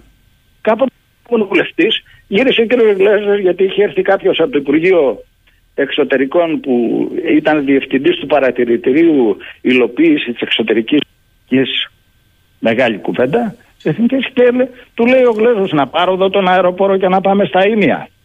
Γιατί ήξερε ότι είχα πάει τον προηγούμενο χρόνο με τον κύριο Γιωβανόπουλο και πήραμε καράβι παράνομα και ρίξαμε το Στέφανο εκεί με βάρκα κοντά εκεί στα νερά. Λέει, όχι, να σας πω την προσωπική μου άποψη. Λέει, «Δε, ποια προσωπική σου άποψη; Την άποψη του Υπουργείου Εξωτερικών θέλουμε. Ποια είναι; Ε, ο Πάγκαλος έχει πει στάτους μποάντε, οι ήρωες δεν πήγαινε να τους τιμήσει κανείς και τρέχουμε και βάζουμε εμείς τον κάθε υποσμηναγό να λιώνει εκεί στο πάνω από τη θάλασσα για, και να χορεύει με το χάρο. Θέλω να τη σημειώσετε αυτή τη φράση. Η πτήση 40 μίλια ή 480 σε αυτά τα ύψη για να μάθεις να πολεμάς είναι χορός με το χάρο. Σου έφυγε ένα βλε- βλέφαρο, τελείωσες, πέρασες σε άλλη- στην Αθανασία, τέρμα. Δεν υπάρχουν χρόνια. Και αυτό μου του λέμε εκπαιδεύσου, όπως θα πολεμήσεις. Θα πολεμήσουμε και να μην πολεμήσουμε γιατί δεν, δεν είναι οι αεροποροί φιλοπο- οι φιλοπόλεμοι, αγαπητέ κύριε Σάχινη. Να παράξουμε αποτροπή. Μα πώς θα παράξουμε αποτροπή έτσι. Βλέπετε εσείς ότι μπορούμε να παράξουμε αποτροπή. Ακούω εγώ τον επιτιμή πρέσβη σύμβουλο του κυρίου Τσίπρα. Κάθομαι τον άλλο και τρελαίνομαι. Και τρελαίνομαι κι εγώ με αυτά που έχω ακούσει στη Βουλή. Και τρελαίνομαι όταν δεν πηγαίνουν όλοι αυτοί που- που τα, τα γαλόνια και του πρόεδρου της Δημοκρατίας και του Χ και του Ψ τόσα χρόνια τους τα δίνει ο ελληνικός λαός για να τιμάνε το έθνος. Και πού θα ησυχάσει η ψυχή αυτών των άνθρωπων. Και κάπως Όλων έτσι. αυτών των οικογενειών. Πώς; Και κάπως έτσι, κύριε Νταβρή, μου λένε εδώ ακροατές. Για παράδειγμα, ένας τόλμησε αυτά που λέει ο κύριος Νταβρής, λέει το 96 στοιχείο με το μοιράζει και έμεινε εκτός αεροπορίας και άλλο όνομα. Δεν ξέρω λέτε τι, εννοεί. τώρα; τι εννοεί. Τι, λέ- τι λέτε τώρα, Ε, εδώ, εδώ τα πράγματα ας πούμε είναι, είναι τρομερά. Είναι τρομερά. Και δεν το λέω, το λέω επειδή είναι η μέρα και είμαι και συναισθηματικά φορτισμένος. Πιστεύω ότι το καταλαβαίνετε από τη φωνή μου. Λοιπόν, Δεν μπορούμε να κάνουμε κάτι να ενωθούμε. Φτάνει πια δηλαδή. Είναι μια προεκλογική περίοδος, δεν συζητάει κανένας. Άκουγα χτες το βράδυ ε, σε μια εκπομπή σε άλλο ραδιόφωνο τα παραπολιτικά για το πόσο πλούτο έχουμε για τα πετρέλαια, τι θα κάνουμε που δεν βγάζουμε τίποτε, που δεν θα μπορούσε όχι να ακρίβεια να υπάρχει στην Ελλάδα. Να είμαστε πιο δυνατή οικονομία. Άρα να έχουμε μεγαλύτερη εθνική ισχύ. Άρα να μην μας κουνιέται ο Τούρκος. Δεν υπάρχει τέτοια κουβέντα. Γιατί δεν βγάζουμε τα πετρέλαια, γιατί δεν γινόμαστε δυνατοί. Γιατί η δύναμη δεν είναι να έχεις μόνο αεροπλάνα. Είναι να έχεις και οικονομία. Είναι να έχεις και κοινωνία που να πηγαίνει μαζί. Είναι να μην βλέπει ο ένας να βγάλει το μάτι ταλουνού. Είναι η, η ηγεσία, η πολιτική να φροντίζει και το διπλωματικό και το στρατιωτικό και το οικονομικό εργαλείο. Να έχουμε καλούς αγρότες. Πώς θα γίνει δηλαδή, πώς θα κερδίσουμε δύναμη, πώς θα αντιμετωπίσουμε αυτούς απέναντι που θέλουν να φτάσουν στη Ζάκυνθο. Δεν το καταλαβαίνω. Και αυτοί οι άνθρωποι κύριε Σαχίνη πάνε κάθε μέρα έτσι έναντι πινακίου φακής και δεν πετάνε. Ακούσατε τον πατέρα του παιδιού, έλεγε μπορούσε να είναι εκεί και να έχει όλα τα καλά. Όχι του λέει. Εγώ θα πάω εκεί. Δεν γίνει αεροπορός διαφορετικά. Τέρμα. Και όμως δεν κάνουμε τίποτα. Μέρα λοιπόν που είναι, αφού τα πούμε και πούμε αυτές τις αλήθειες, πρέπει να ενεργοποιηθούμε όλοι. Σε όποιο πολιτικό χώρο να είναι. Και να τους πάρουμε να τους να πούμε τι κάνετε ρε. Πού είστε. Ή θα κάνετε αυτό που πρέπει για την πατρίδα ή θα ξεκουμπιστείτε να φύγετε από εδώ πέρα όλοι μαζί. Γιατί δεν είναι θέμα ενός πολιτικού χώρου και κόμματος. Και τρέχουν όλοι σήμερα εκεί, κροκόδιλοι και μη και τα λοιπά. Για πήγαινετε να πάμε όταν θα ξανάρθει του, ε, το μνημόσυνο του Ηλιάκη. Για μετρήστε, κάντε προσκλητήριο ποιοι πήγαν και τι κάνουνε. Ο Ηλιάκης ήταν στο μυαλό αυτού που τώρα κυδεύεται. Τον ακούσατε τι έλεγε ο πατέρας του. Εγώ λέει έτσι μεγάλωσα. Άκουγε ο Πιτσιρικάς που ήθελε να γίνει αεροπόρος, τη θυσία του Ηλιάκη, όπως την ακούνε και άλλοι.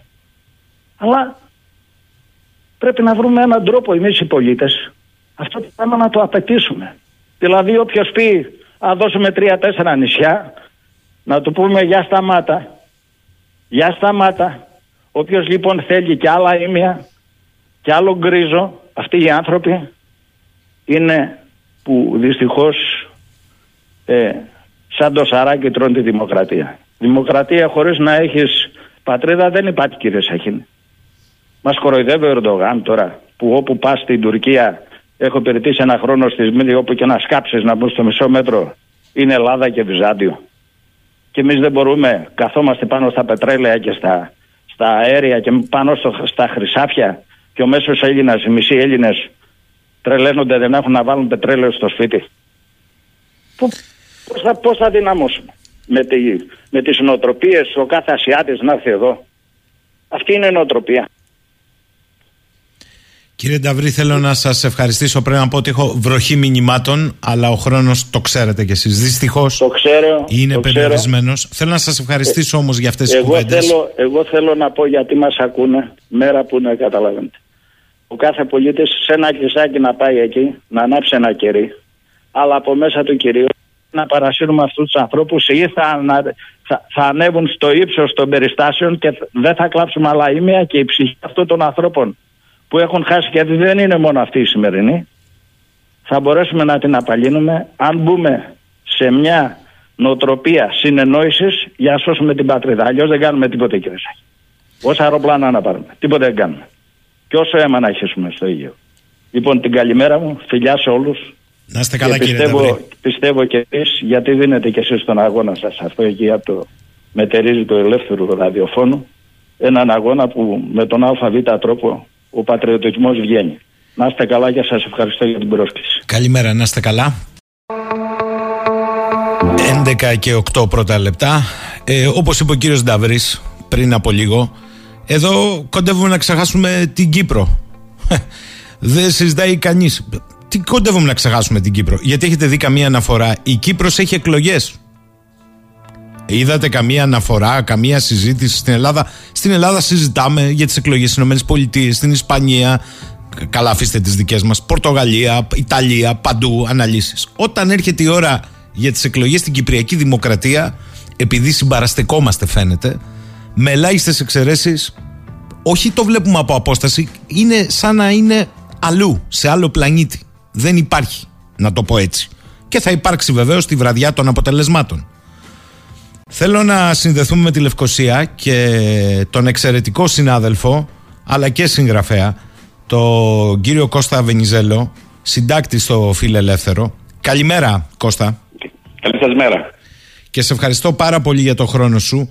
Είμαστε λίγα 24 ώρα πριν την πρώτη κάλπη στην Κύπρο και πριν πούμε το πλαίσιο γύρω από το οποίο, πάνω στο οποίο έχουμε αυτή την εκλογική διαδικασία, θέλω να μου πεις με βάση το εσωτερικό πολιτικό σκηνικό στην Κυπριακή Δημοκρατία πώς έχουν αυτή τη στιγμή, αυτή τη στιγμή τα πράγματα. Αυτό που έχεις γράψει πριν μερικές μέρες ότι το πιθανότερο είναι να δούμε ένα από τα δύο μεγάλα πολιτικά κόμματα, είτε το Δημοκρατικό Συναγερμό, είτε το ΑΚΕΛ, εκτός δεύτερου γύρου, είναι γεγονός; Ναι, είναι, είναι γεγονός. Είναι γεγονός ότι ένα από τα δύο μεγάλα κόμματα, υποψήφιοι τους δηλαδή, ε, κινδυνεύουν να είναι εκτός δεύτερου γύρου, καθώς όλες οι δημοσκοπήσεις, γύρω στις 35 δημοσκοπήσεις έχουν γίνει από τον περασμένο Μάρτιο, δείχνουν ότι πρώτος ε, φαίνεται ότι θα είναι ο τέος Υπουργός Εξωτερικών ο Νίκος Χριστοδουλίδης.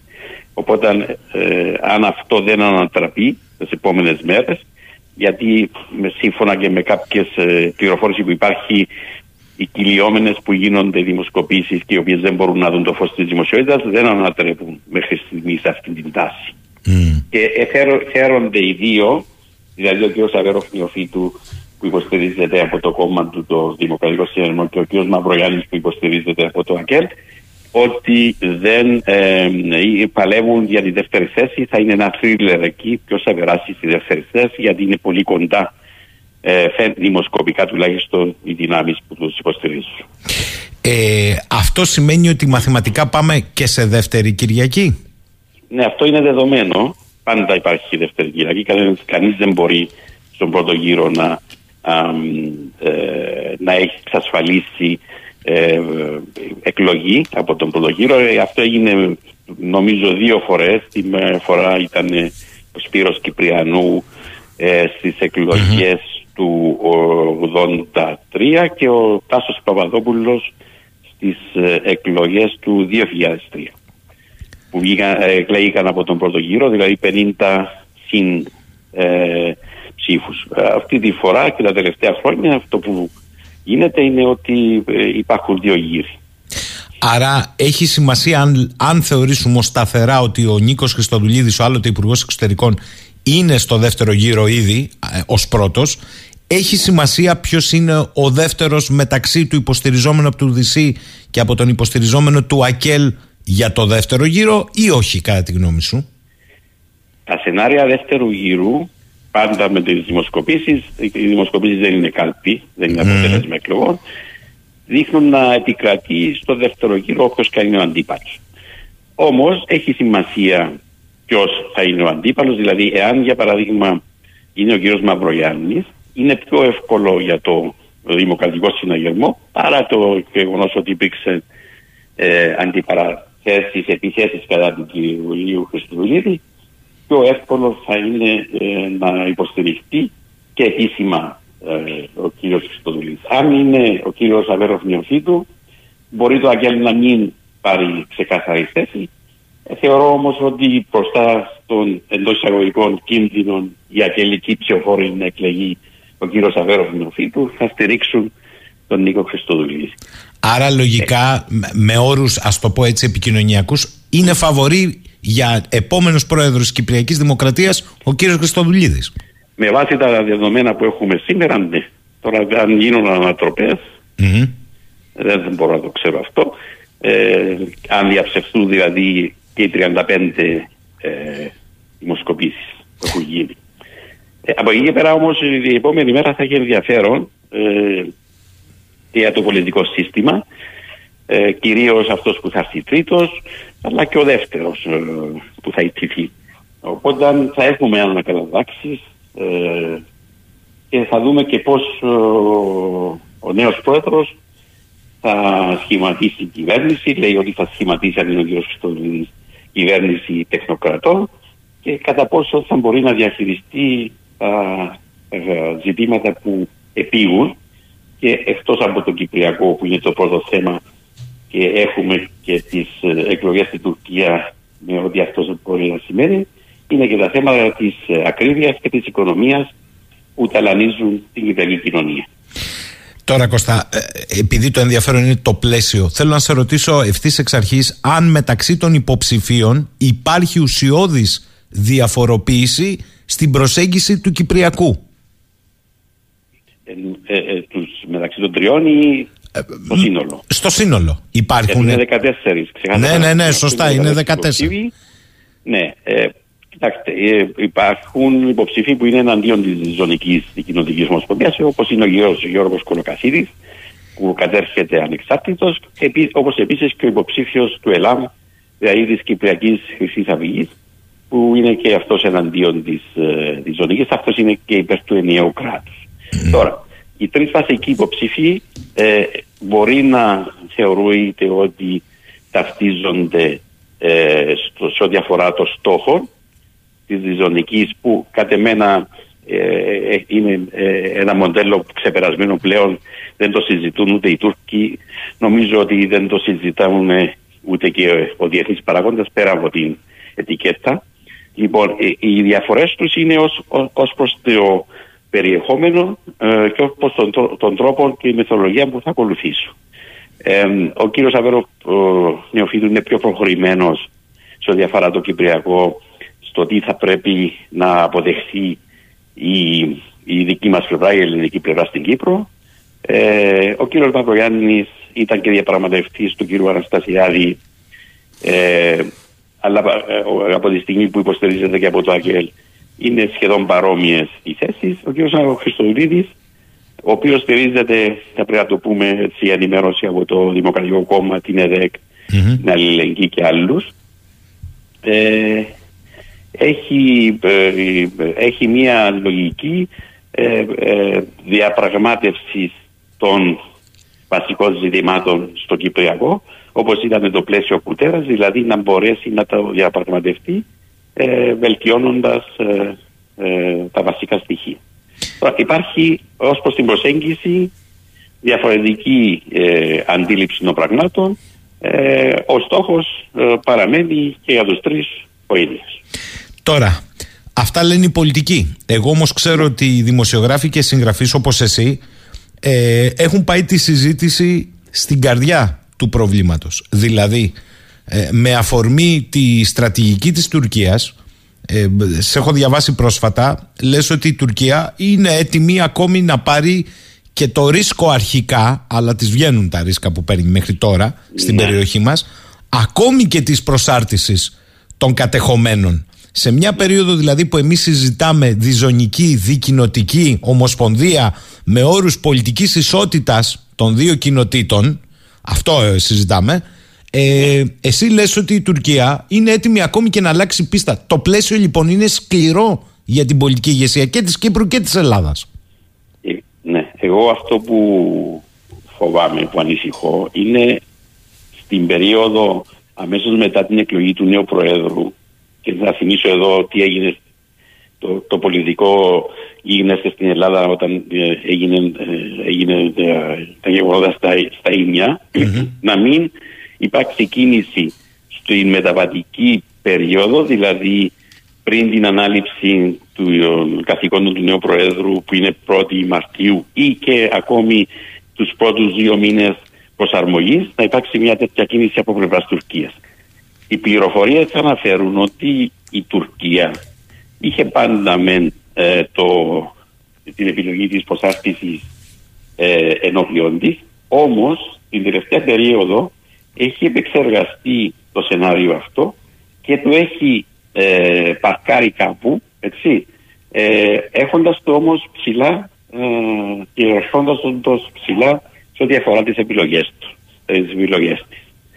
Και το, το θέμα είναι το εξής. Λέει η Τουρκία, ή θα πάμε σε μια ε, ε, συμφωνία αναγνώρισης του ψευδοκράτους ή θα προσαρτήσω και θα σωματώσω την κατεχόμενη Κύπρο. Δηλαδή προς κρεμός και, πίσω, ρε. κρεμός. Και πίσω Γιατί γκρεμός. έλεγε- Αυτές είναι οι εναλλακτικές που δίνει. Είπες όμως και κάτι ακόμη. Ότι και ο διεθνής παράγοντας μπορεί φραστικά να μιλάει για διζωνική δικη- δικοινοτική ομοσπονδία. Στην πράξη όμως, άλλα δείχνει η συμπεριφορά του. Ακόμη εγώ τολμώ να πω, δεν ξέρω αν το επιβεβαιώνεις, και η συμπεριφορά των απεσταλμένων του Γενικού Γραμματέα του ΟΗΕ άλλα δείχνουν. Τι δείχνουν; Βεβαίως. Ναι, ναι, ακριβώς γιατί εκείνο το οποίο ο, γίνεται είναι ότι υπάρχουν επαφές όχι με την τουρκοκυπριακή πλευρά τους εκπρόσωπους του αλλά και με το ψευδοκράτος. Αυτό τι σημαίνει; Ότι στη λογική των ε, ενδυνάμει μεσολαβητών υπάρχει, ε, ε, υπάρχει πίσω από το μυαλό τους αλλά ουσιαστικά με, ε, με αυτό λειτουργούν ότι στην Κύπρο υπάρχουν δύο χωριστές οντότητες η μία είναι αναγνωρισμένη, η άλλη δεν είναι αναγνωρισμένη αλλά λειτουργούν σαν κράτη. Με αυτήν την προσέγγιση ε, ε, έρχονται στην Κύπρο και βλέπουμε ακόμα και την Ευρωπαϊκή Ένωση που χρηματοδοτεί έργα βεβαίω με την έγκριση της Κυπριακής Δημοκρατίας στα κατεχόμενα τα οποία έργα κατασκευάζει το κατοχικό καθεστώς. Άλλο, άλλο οξύμορο αυτό. Και ε, έχεις δίκιο, Κώστα. Ε, Κώστα Βενιζέλο, θέλω να σε ρωτήσω επίσης, γιατί είναι στα χείλη πολλών ακροατών εδώ που σε ακούν και σου στέλνουν την καλημέρα τους, και όχι μόνο από την Κρήτη. Ε, θέλω να σε ρωτήσω, αν σε αυτό το διάστημα η κυπριακή πολιτική ηγεσία και κατ' επέκταση και η ελληνική, αλλά η ελληνική τη βλέπουμε το κι άλλη την Κύπρο, τέλος πάντων, ε, έχει αντίληψη βημάτων καταπάτησης ακόμη και του status quo του υφιστάμενου; Δυσμενός φυσικά για την Κυπριακή Δημοκρατία. Όλα αυτά που γίνονται στο Βαρόσι όλα αυτά που γίνονται στην πράσινη γραμμή το γήπεδο που ακούγαμε την άλλη φορά έχουν αντίληψη ότι η Τουρκία όσο περνάει ο χρόνος κάνει βήματα; Αυτό που ε, ας με επιτραπεί να πω είναι ότι ε, συνήθως ακολουθούν τις εξελίξεις και συνήθως επειδή δεν υπάρχει ε, διαμορφωμένη στρατηγική το πιο εύκολο πράγμα είναι να επαναλαμβάνουμε τα- το γνωστό ποιηματάκι ότι είμαστε υπέρ μιας λύσης στα πλαίσια των Ηνωμένων Εθνών, ε, στα πλαίσια της διζωνικής και κοινωνικής ομοσπονδίας κλπ. κλπ. Το θέμα είναι αν υπάρχουν σχεδιασμοί αποτροπής ή δεν, ή δεν υπάρχουν. Και δεν υπάρχουν. Διότι η, η Τουρκία στην Αμόχωστο κομμάτι-κομμάτι με την λογική του Σαλαμιού επικίζει την περίκλειστη περιοχή και οι αντιδράσεις είναι παίρνουμε ψηφίσματα. Η Τουρκία προελάβει στην νεκρή ζώνη και δεν είναι μόνο το γήπεδο, παίρνει και άλλα κομμάτια στην νεκρή ζώνη και πρέπει να σημειώσω εδώ προς ενημέρωση είναι ότι η νεκρή ζώνη δεν είναι κατεχόμενη. Είναι, κυπρι- ε, είναι έδαφος ε, των ελευθέρων περιοχών το οποίο εκχώρησε η Κυπριακή Δημοκρατία μετά το 1974 στον έλεγχο και την εποπτεία των Ηνωμένων Εθνών για να μην είναι οι αντιπαρασώμενες δυνάμεις ε, πολύ κοντά. Να υπάρχει μια απόσταση δηλαδή και να μένουν τα Ηνωμένα Έθνη στη μέση. Λοιπόν, βλέπουμε πάρα, πάρα πολλές περιπτώσεις οι οποίες κάποιες δια- δια- ε, βλέπουν το φως της δημοσιογραφίας και κάποιες άλλες ότι έδαφος στην νεκρής ζώνης καταλαμβάνεται από τον τουρκικό στρατό. Ε, Όλα αυτά ε, ε, δείχνουν τις προθέσεις τους. Όπως και προ, την Τετάρτη νομίζω, την Τρίτη, με την Τρίτη, ένα ε, κατασκο- καταποσ- κατασκοπευτικό αεροσκάφος της Τουρκίας είχε κάνει ε, βόλτες πάνω από ένα κοίτασμα της, στην Κυπριακή Αερο- ΑΟΣ του Ερατοσθένη όπου αναμένεται να υπάρξουν εργασίες. Τόσο καλά. Να μην πούμε για τις βάσεις των μη επαδρομένων που αναγγέλει ο Ερντογάν και όλα αυτά στα Η οποία κατεχόμενα. λειτουργεί όμως. Η οποία Γιώργο. λειτουργεί, ε. Λειτουργεί. Μάλιστα. Βεβαίως λειτουργεί, ε, έχει κατασκευαστεί η βάση. Η- Υπήρχε μια, ένα αεροδρόμιο παλιό, αναβαθμίστηκε σε βάση. Ε, εδρεύουν νομίζω ε, 4-5 μη επανδρομένα, τα οποία ε, χρησιμοποιούνται κυρίως ε, για την περιοχή ε, προς ε, τη Συρία αλλά και, ε, και ε, ε, σε ε, άλλες ε, περιοχές της Ανατολικής Μεσογείου. Είναι, είναι, έχουν ε, δυνατότητα να πετάνε τέσσερις ώρες και από ό,τι ε, έχω ακούσει έχουν μπει και συστήματα τα οποία μπορούν ε, να παρακολουθούν την περιοχή. Και είναι υποκατασκευή, υποσχεδιασμό για κατασκευή μεγάλη ναυτική βάση κοντά στην Αμόχωστο και ένα ε, ε, ραντάρ για, την, ε, για τον έλεγχο της, ε, των, κι- των, ε, της, ε, των κινήσεων ε, της, στη θάλασσα που θα γίνει στην Καρπασία. Αυτά έχουν εξαγγελθεί. Οπότε εδραιώνεται και ενισχύεται η στρατιωτική, στρατιωτική παρουσία της Τουρκίας, αναβαθμίζεται, ενισχύεται, ε, κατασκευάζονται υποδομές και αν αυτό το μήνυμα δεν είναι ότι δεν τους ενδιαφέρει να λυθεί το Κυπριακό, τότε ποιο είναι το μήνυμα; Ε, Έλαντε. Και ε, ρωτάνε εδώ ο κόσμος. Άρα η Τουρκία με αυτές τις κινήσεις, λέει κύριε Βενιζέλο, εδώ ο φίλος ο Δημήτρης, έχει πιστοποιήσει την αντίληψη του στρατηγικού βάθους που αισθάνεται ότι αποκτά με την Κύπρο.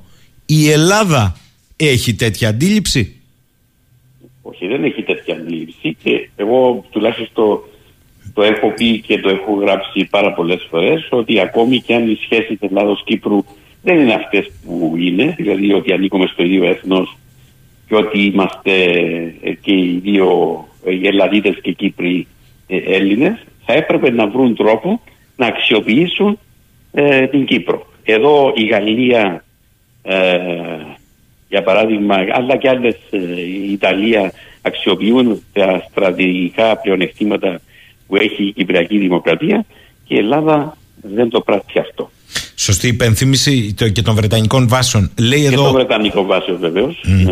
Λέει εδώ ο φίλος ο Γιάννης, επεκτείνοντας την αρχική τοποθέτηση για την αδιαφορία της ελληνικής πολιτικής ηγεσίας και τολμώ να πω και της ελληνικής κοινωνίας, θα ήθελα να ρωτήσω, λέει τον κύριο Βενιζέλο, αν οι πολιτικές ελίτ της Κυπριακής Δημοκρατίας επιθυμούν ενεργή εμπλοκή της Ελλάδας στη διαμόρφωση θέσεων και πολιτικής ενιαίας για τον ελληνισμό ή αν και αυτές από την πλευρά τους όπως η ελληνική πολιτική ελίτ θεωρούν ότι είναι μια χαρά οι αποστάσεις. Ναι. Ε, εγώ θα μπορώ να πω ότι ε, η μεγάλη πλειοψηφία των ε, Ελλήνων της Κύπρου ακόμα και ένα μεγάλο κομμάτι, της, το μεγαλύτερο κομμάτι των ελίτ, των πολιτικών και οικονομικών ε, ελίτ ε, στην Κύπρο ε, θέλουν την Ελλάδα παρούσα. Ε, δεν ξέρω, είναι ένα ε, θέμα, το θέμα η σχέση με την Ελλάδα α, ένα κομμάτι πολύ ξεχωριστό που θα μπορούμε να το συζητάμε ώρες. Ε, εμείς ε, αισθανόμαστε την ανάγκη αυτής της παρουσίας όχι μόνο γιατί είναι οι Τούρκοι αλλά γιατί έτσι αισθάνεται, έτσι αισθάνονται, ε, αισθάνεται ο ελληνικός της Κύπρου να είναι παρούσα η Ελλάδα. Τώρα, ε, αν υπάρχουν πολιτικές διαφορές, αν υπάρχουν διαφορετικές προσεγγίσεις, υπάρχουν. Αλλά δεν είναι πάνω από αυτό το αίσθημα που σας έχω περιγράψει. Άλλωστε, στην Κύπρο συνήθως, ανεξάρτητα ποια είναι η κυβέρνηση στην Ελλάδα, πάντα υπάρχει, το βλέμμα είναι προς, ε, προς την Ελλάδα. Δυστυχώς και εκεί το αθηναϊκό κράτος, εσείς το ξέρετε καλύτερα, λειτουργεί με άλλους όρους και επειδή στην αρχή λέγατε ότι ε, δεν ασχολούνται με τις ε, κυπριακές εκλογές, εντάξει, σε κάποιο βαθμό μπορεί να θεωρηθεί λογικό, όμως βλέπουμε στα δελτία ειδήσεων των ελλαδικών καναλιών να είναι προς το πρώτο θέμα μια κουβέντα που θα πει παραπάνω ο, ο Ερτογάν, ο οποίος μας πήρε χαπάρι Μάλιστα. και περαδίδει στην κυ- ελληνική και κυπριακή κοινή γνώμη στις απειλές του και δημιουργεί ε, κλίμα φόβου. Έχει, ε, έχεις δίκιο Κώστα. Ποιος Ερντόγαν. Το X κανάλι της Τουρκίας να πει κάτι γίνεται Ναι, πρώτο θέμα. ακριβώς. Ακόμη χειρότερα. Λέει εδώ ο Λεωνίδας από τα Γιάννητσά. Καλημέρα στον εξαιρετικό κύριο Βενιζέλο. Θέλω να το ρωτήσω. Οι εκλογές έχουν και ακρίβεια, έχουν και τα εσωτερικά ζητήματα. Ωστόσο θέλω να το ρωτήσω. Τι ψυχολογία έχει ένας άνθρωπος, ένας Κύπριος που έχει στο ένα χιλιόμετρο τον εχθρό, ο οποίος κατέχει και παράνομα στο το σπίτι του. Με τι ψυχολογία πάει στην κάλπη; Ναι, ε, αυτό είναι. Εντάξει, όμως αυτό δεν είναι πρώτη φορά. Ε, δεν, δεν, είναι σχεδόν 50 χρόνια ε, κατάσταση στην Κύπρο. Και πάντα, ε, ανεξάρτητα αν έχει κινητικότητα ή όχι ε, στο Κυπριακό, το Κυπριακό παίζει σημαντικό ρόλο στην επιλογή του, του, του υποψήφιου. Ε, έχει, επι- έχει σημασία γιατί ε, πάντα ε, όταν ζεις κάτω από αυτές τις συνθήκες της προσωρινότητας, ε, της, ε, ε, της απειλής, πάντα ε, τα αντανακλαστικά λειτουργούν διαφορετικά και πάντα το Κυπριακό, ακόμη και όταν λέμε ότι δεν θα γίνει τίποτα, ότι έχουμε βαρεθεί, που δεν, που δεν ισχύει αυτό, έχουμε κουραστεί, ε, δεν, δεν μπορούμε να συνεννοηθούμε με τους Τούρκους, πάντα ε, το Κυπριακό είναι ψηλά. Είναι ψηλά γιατί βλέπουμε και τώρα που σας μιλάω βλέπω τη τεράστια σημαία ε, στον πενταδάκτυλο, την τουρκική σημαία στον πενταδάκτυλο και το σύστημα ότι είμαστε περήφανοι που είμαστε Τούρκοι για το σύστημα που έχουν γράψει οι Τούρκοι στα πλαγιά του πενταδακτύλου στη Λευκοσία την οποία βλέπουμε όπου και αν γυρίσουμε στη Λευκοσία θα τη δούμε και το βράδυ φροντίζω να την φωταγωγώ. Λέει εδώ ο φίλος ο Αργύρης, καλημέρα στον κύριο Βενιζέλο. Επειδή κατά το μάλλον ήτον ο κύριος Χριστοδουλίδης θα είναι ο επόμενος πρόεδρος. Θέλω να τον ρωτήσω, ο κύριος Χριστοδουλίδης είναι υπέρ της συμφωνίας Αναστασιάδη Ερόγλου, υπέρ της εκλειπούσας Κυπριακής Δημοκρατίας; Και τι λέει για την κατάργηση των εγγυήσεων όταν είναι μέρος του Κυπριακού Συντάγματος; Ναι, ε, θα ξεκινήσουμε από το τελευταίο.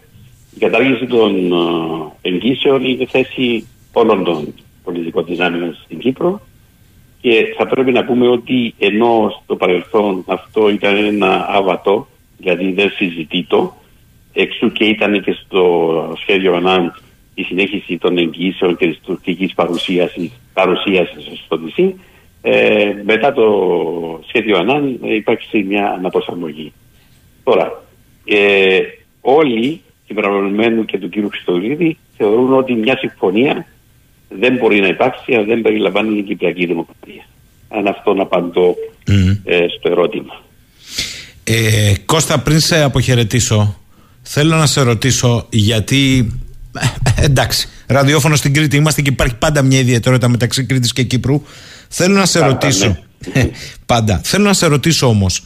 Ε, 50 χρόνια τώρα, καλά το θύμισες, και γενικώς ε, έχεις καταγινεί όχι μόνο δημοσιογραφικά και συγγραφικά πάνω σε αυτή την ιστορία, την μεγάλη υπόθεση της εισβολής, να μην το ξεχνάμε, και κατοχής τμήματος της Κυπριακής Δημοκρατίας από την Τουρκία. Αυτό είναι στη, στον πυρήνα το θέμα. Δεν υπάρχουν άλλα θέματα. Ε, στη ρίζα του αυτό είναι. Θέλω να σε ρωτήσω αν θεωρείς ότι ήρθε η ώρα, έστω και τώρα, και έστω με την αβελτηρία, τα προβλήματα, την αδιαφορία, τα πισωγυρίσματα, την έλλειψη στρατηγικής, να αντιληφθεί η ελληνική πολιτική σκηνή και η κυπριακή πολιτική σκηνή ότι ήρθε η ώρα να αλλάξουν σελίδα, πίστα, ταχύτητα, πες το όπως θες, γύρω από το Κυπριακό. Γιατί έχω την εντύπωση ότι έτσι όπως οδεύουμε, το είπες, μπρος γκρεμός και πίσω ρέμα, θα διαλέξουμε ή το γκρεμό ή το ρέμα. Ναι. Ε, αυτό που πρέπει να γίνει έστω και τώρα, έστω και μετά από 50 χρόνια, είναι να συζητηθεί σε πανεθνικό επίπεδο η διαμόρφωση μιας στρατηγικής, όχι μιας στρατηγικής συντήρησης της κατάστασης ή αδιεξόδων, αλλά που να ανατρέπει τα κατοχικά δεδομένα. Και αυτό μπορεί να διαμορφωθεί σε επίπεδο πολιτικό, και να αφορά τις ε, διπλωματικές πρωτοβουλίες αλλά και σε επίπεδο ε, αμυντικό με την ουσιαστική διαμόρφωση ενός ε, αμυντικού δόγματος Ελλάδος και Κύπρου που ξεκίνησε να γίνει πριν μερικές δεκαετίες και, και έμεινε στα μισά.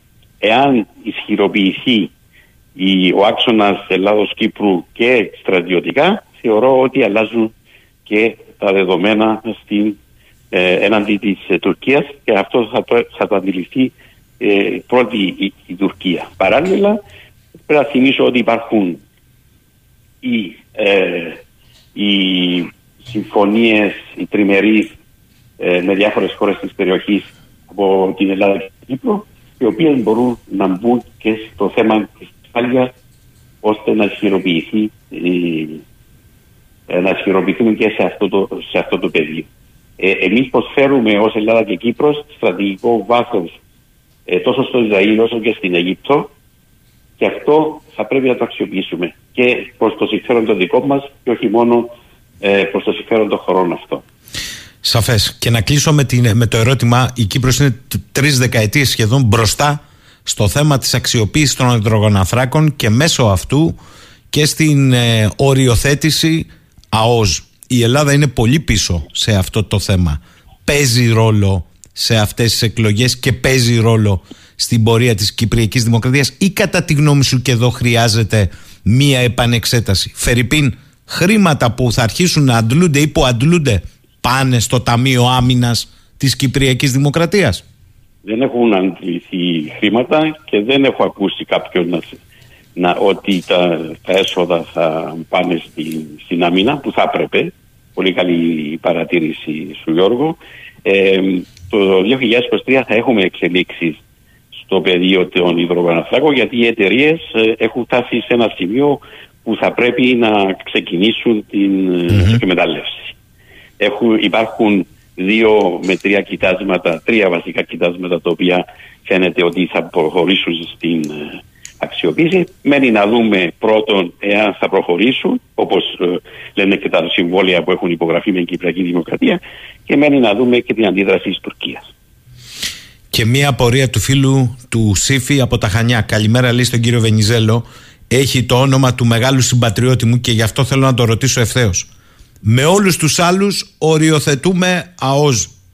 Πλην Τουρκίας, κατανοητό λέει, αλλά κυρίως η Ελλάδα. Γιάντα δεν μπορεί με την Κύπρο να κάνει οριοθέτηση ΑΟΖ. Τι της εμποδίζει, τι έχει καταλάβει; Η Κύπρος ε, έχει κάνει και κατοίκον εργασία, αν μπορώ να το πω εισαγωγικά για το θέμα αυτό. Έχει προσπαθήσει τουλάχιστον που ξέρω εγώ δύο ε, νομίζω έστω και τρεις φορές να θέσει το θέμα ε, στην ελλαδική πλευρά όμως ε, φαίνεται ότι δεν υπάρχει διάθεση να προχωρήσουν. Αυτό το θέμα της συμφωνίας καθορισμού ΑΟΣ μεταξύ Ελλάδος και Κύπρου θα έπρεπε να ήταν το, η απάντηση της Αθήνας και της Δευκοσίας στο τουρκολιβικό για παράδειγμα λιμόνια. Δηλαδή από τη στιγμή που κάνει κινήσεις η Τουρκία θα μπορούσε να απαντήσει με μια τέτοια συμφωνία η οποία θα πηγαίνει στα πλαίσια του διεθνούς δικαίου και με βάση τις, ε, με βάση τις ε, κανόνες ε, καθορισμού ζωνών. αυτό δεν έγινε και θα, για να είμαι σωστός και ειλικρινής αυτό δεν γίνεται γιατί δεν το θέλει η Αθήνα. Είναι σαφές. Θα κλείσω όπως ξεκινήσαμε με ερώτημα του φίλου του Διονύση που είναι αμυγός εκλογικό. Ε, επειδή όμως εσύ βιώνεις αυτή τη διαδικασία. Λέει, μπορείτε να ρωτήσετε, λέει ο Διονύσης, τον κύριο Βενιζέλο, στο σενάριο για το δεύτερο γύρο, τι ποσοστό δίνει οι ψηφοφόροι του ΑΚΕΛ να στηρίξουν Αβέροφ νεοφύτου εναντίον Χριστοδουλίδη, δηλαδή να υποστηρίξουν τον ιστορικό αντίπαλο του ΑΚΕΛ, τον υποψήφιο ναι. του ΔυσσΥ, γιατί εδώ λέει πολλοί φίλοι μου ακελίτες φαίνεται να μην στηρίζουν Χριστοδουλίδη στο δεύτερο γύρο.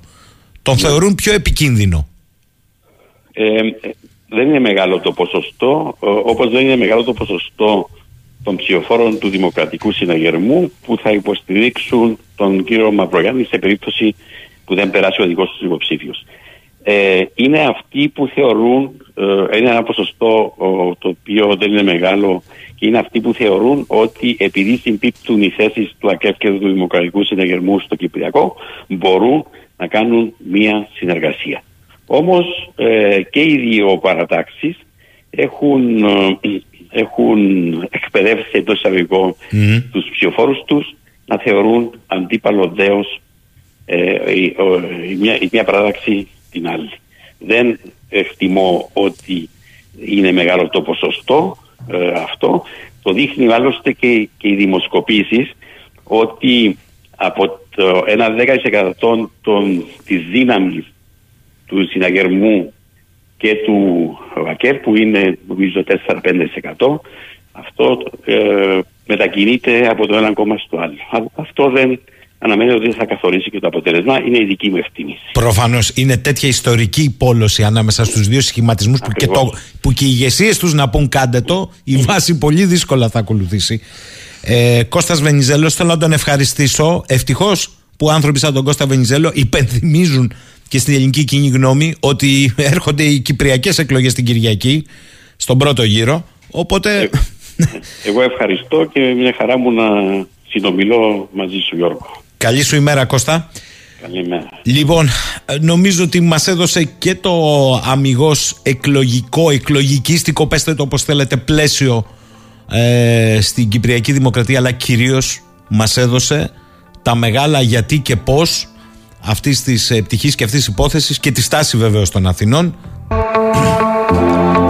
11 και 47 η Κάρμεν επανήρθε λέει ξέρετε πολύ καλά ποιοι ευθύνονται για αυτά που πρέπει να γίνουν και δεν γίνονται και κάποιοι έχουν δημιουργήσει μπαμπούλα το γείτονα να λένε γύρω από αυτό και όχι να πιούν, όχι να κάνουν δηλαδή. Ο φίλος ο Θανάσης μου λέει πουθενά αλλού μόνο στην Ελλάδα τη χώρα μπανανία. Το πολιτικό τσίρκο μόνο εν ώψη εκλογών ή θα το κάνει σκηνή κορδόνι να πηγαίνει σε κάθε στρατιωτικό δυστύχημα να αποδίδει σύσσωμη πολιτική ηγεσία φόρο τιμής αλλά για την αποτροπή του γείτονα θα κάνει το Λούι. Να ξέρουμε δηλαδή από εδώ και πέρα τι έχουμε να βλέπουμε. Σε κάθε νεκρό φαντάρο ή αξιωματικό θα εμφανίζεται σύσσωμη πολιτική ηγεσία; Παιδιά, αφήστε.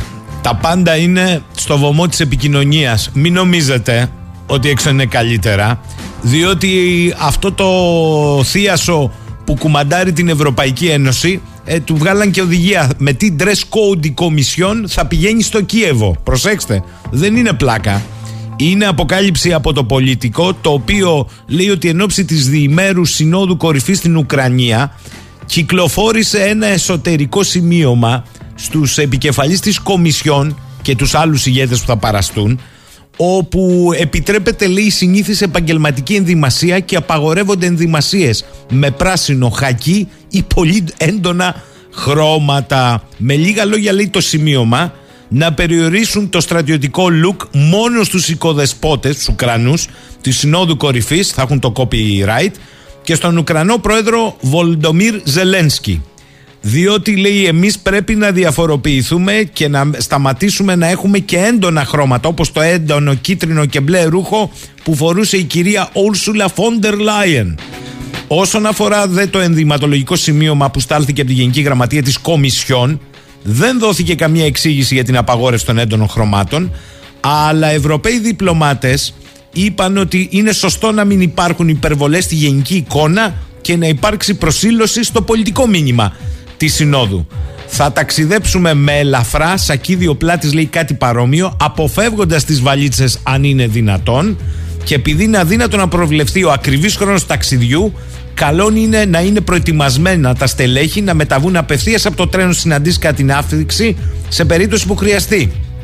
Συνιστώνται άνετα παπούτσια και ένα ζεστό σακάκι ή παλτό. Η προειδοποίηση ότι ένα ταξίδι δεν θα έχει όλες τις ανέσεις θα διανεμηθούν, τι λέει παιδί μου, κουτιά με κρύο φαγητό στο τρένο. Τι λέει παιδί μου. Αλλά να είναι προετοιμασμένοι και για βασικές προμήθειες. Θα υπάρχουν ατομικοί καναπέδες για ύπνο με μία κοινή τουαλέτα σε κάθε βαγόνι. Τι λέει παιδί μου. Αλλά όχι μπάνια. Καταλήγει δε το σημείωμα αυτό της γραμματείας της Κομισιόν να προσεχτεί πολύ πάρα πολύ το dress code κατά την παραμονή στο Κίεβο. Έτσι για να παίρνουν και ένα κλίμα. Βρε πάτε καλά. Πάτε στις γειτονιές που παίρνετε αποφάσεις σε ευρωπαϊκές χώρες να δείτε πώς περνάει ο κόσμος. Δεν χρειάζεται να πάτε στο Κίεβο. Λοιπόν, φτάσαμε στο τέλος για σήμερα. Να είμαστε καλά. Να σμίξουμε αύριο το πρωί. Αύριο το πρωί έχει εισαγωγή. Έχει. Παρότι ο Παντελής ταλαιπωρείται, πρέπει να το πω αυτό, πάνω κάτω Ηράκλειο Αθήνα ε, για λόγους προσωπικούς ε, θα δώσει τη μάχη του και για την εισαγωγή αυτής της Παρασκευής. Άρα να είστε λιγάκι large αύριο στις κρίσεις. Λοιπόν, φτάσαμε στο τέλος για σήμερα. Κλείνουμε με ένα τραγούδι που μας ζήτησε η φίλη μας η Κωνσταντίνα. Το χαρίζουμε στην Κωνσταντίνα και σε όλους. Καλημέρα.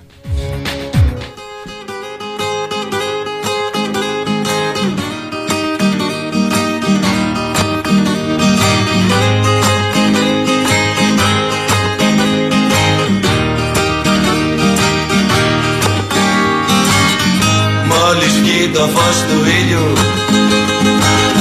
Θα ακούσεις τρυποφίλιου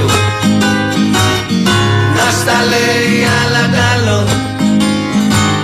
Σε γραμμή κομματική. Και στα πρίμα και στα μπάσα Θα ακούσεις την απάσα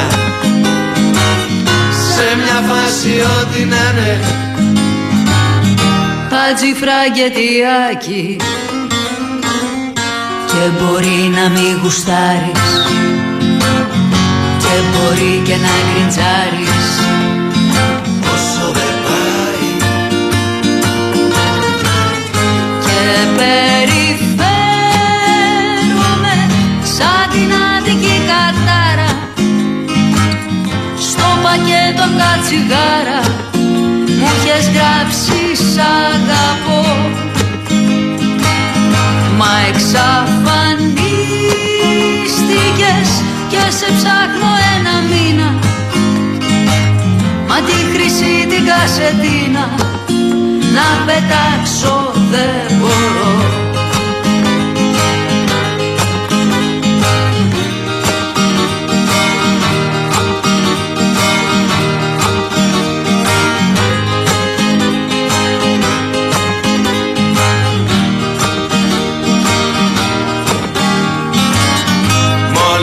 πέσει το βραδάκι. Θα σου πω ένα τραγουδάκι. Να πατήσω σ' όσα μου πες. Στο προηγούμενο ρεφρέν. Έφυγα γιατί φοβόμουν. Πως θα σε ερωτευόμουν. Μου ήρθε ο ουρανός φωτίλι και χάσα πέντε μηδέν. Όμως τη ρεβάν θα πάρω. Επιστρέφω να ρεφάρω Μπαίνω με τα τσαρούχια. Και περιφέρομαι σαν την άδικη κατάρα. Έχω ξεμείνει από τσιγάρα και για σένα τραγουδώ και στο ξεκάρφωτο θα έρθω να σου κάνω τράκα και δεν σου γράψα για πλάκα στα καρέλια σ' αγαπώ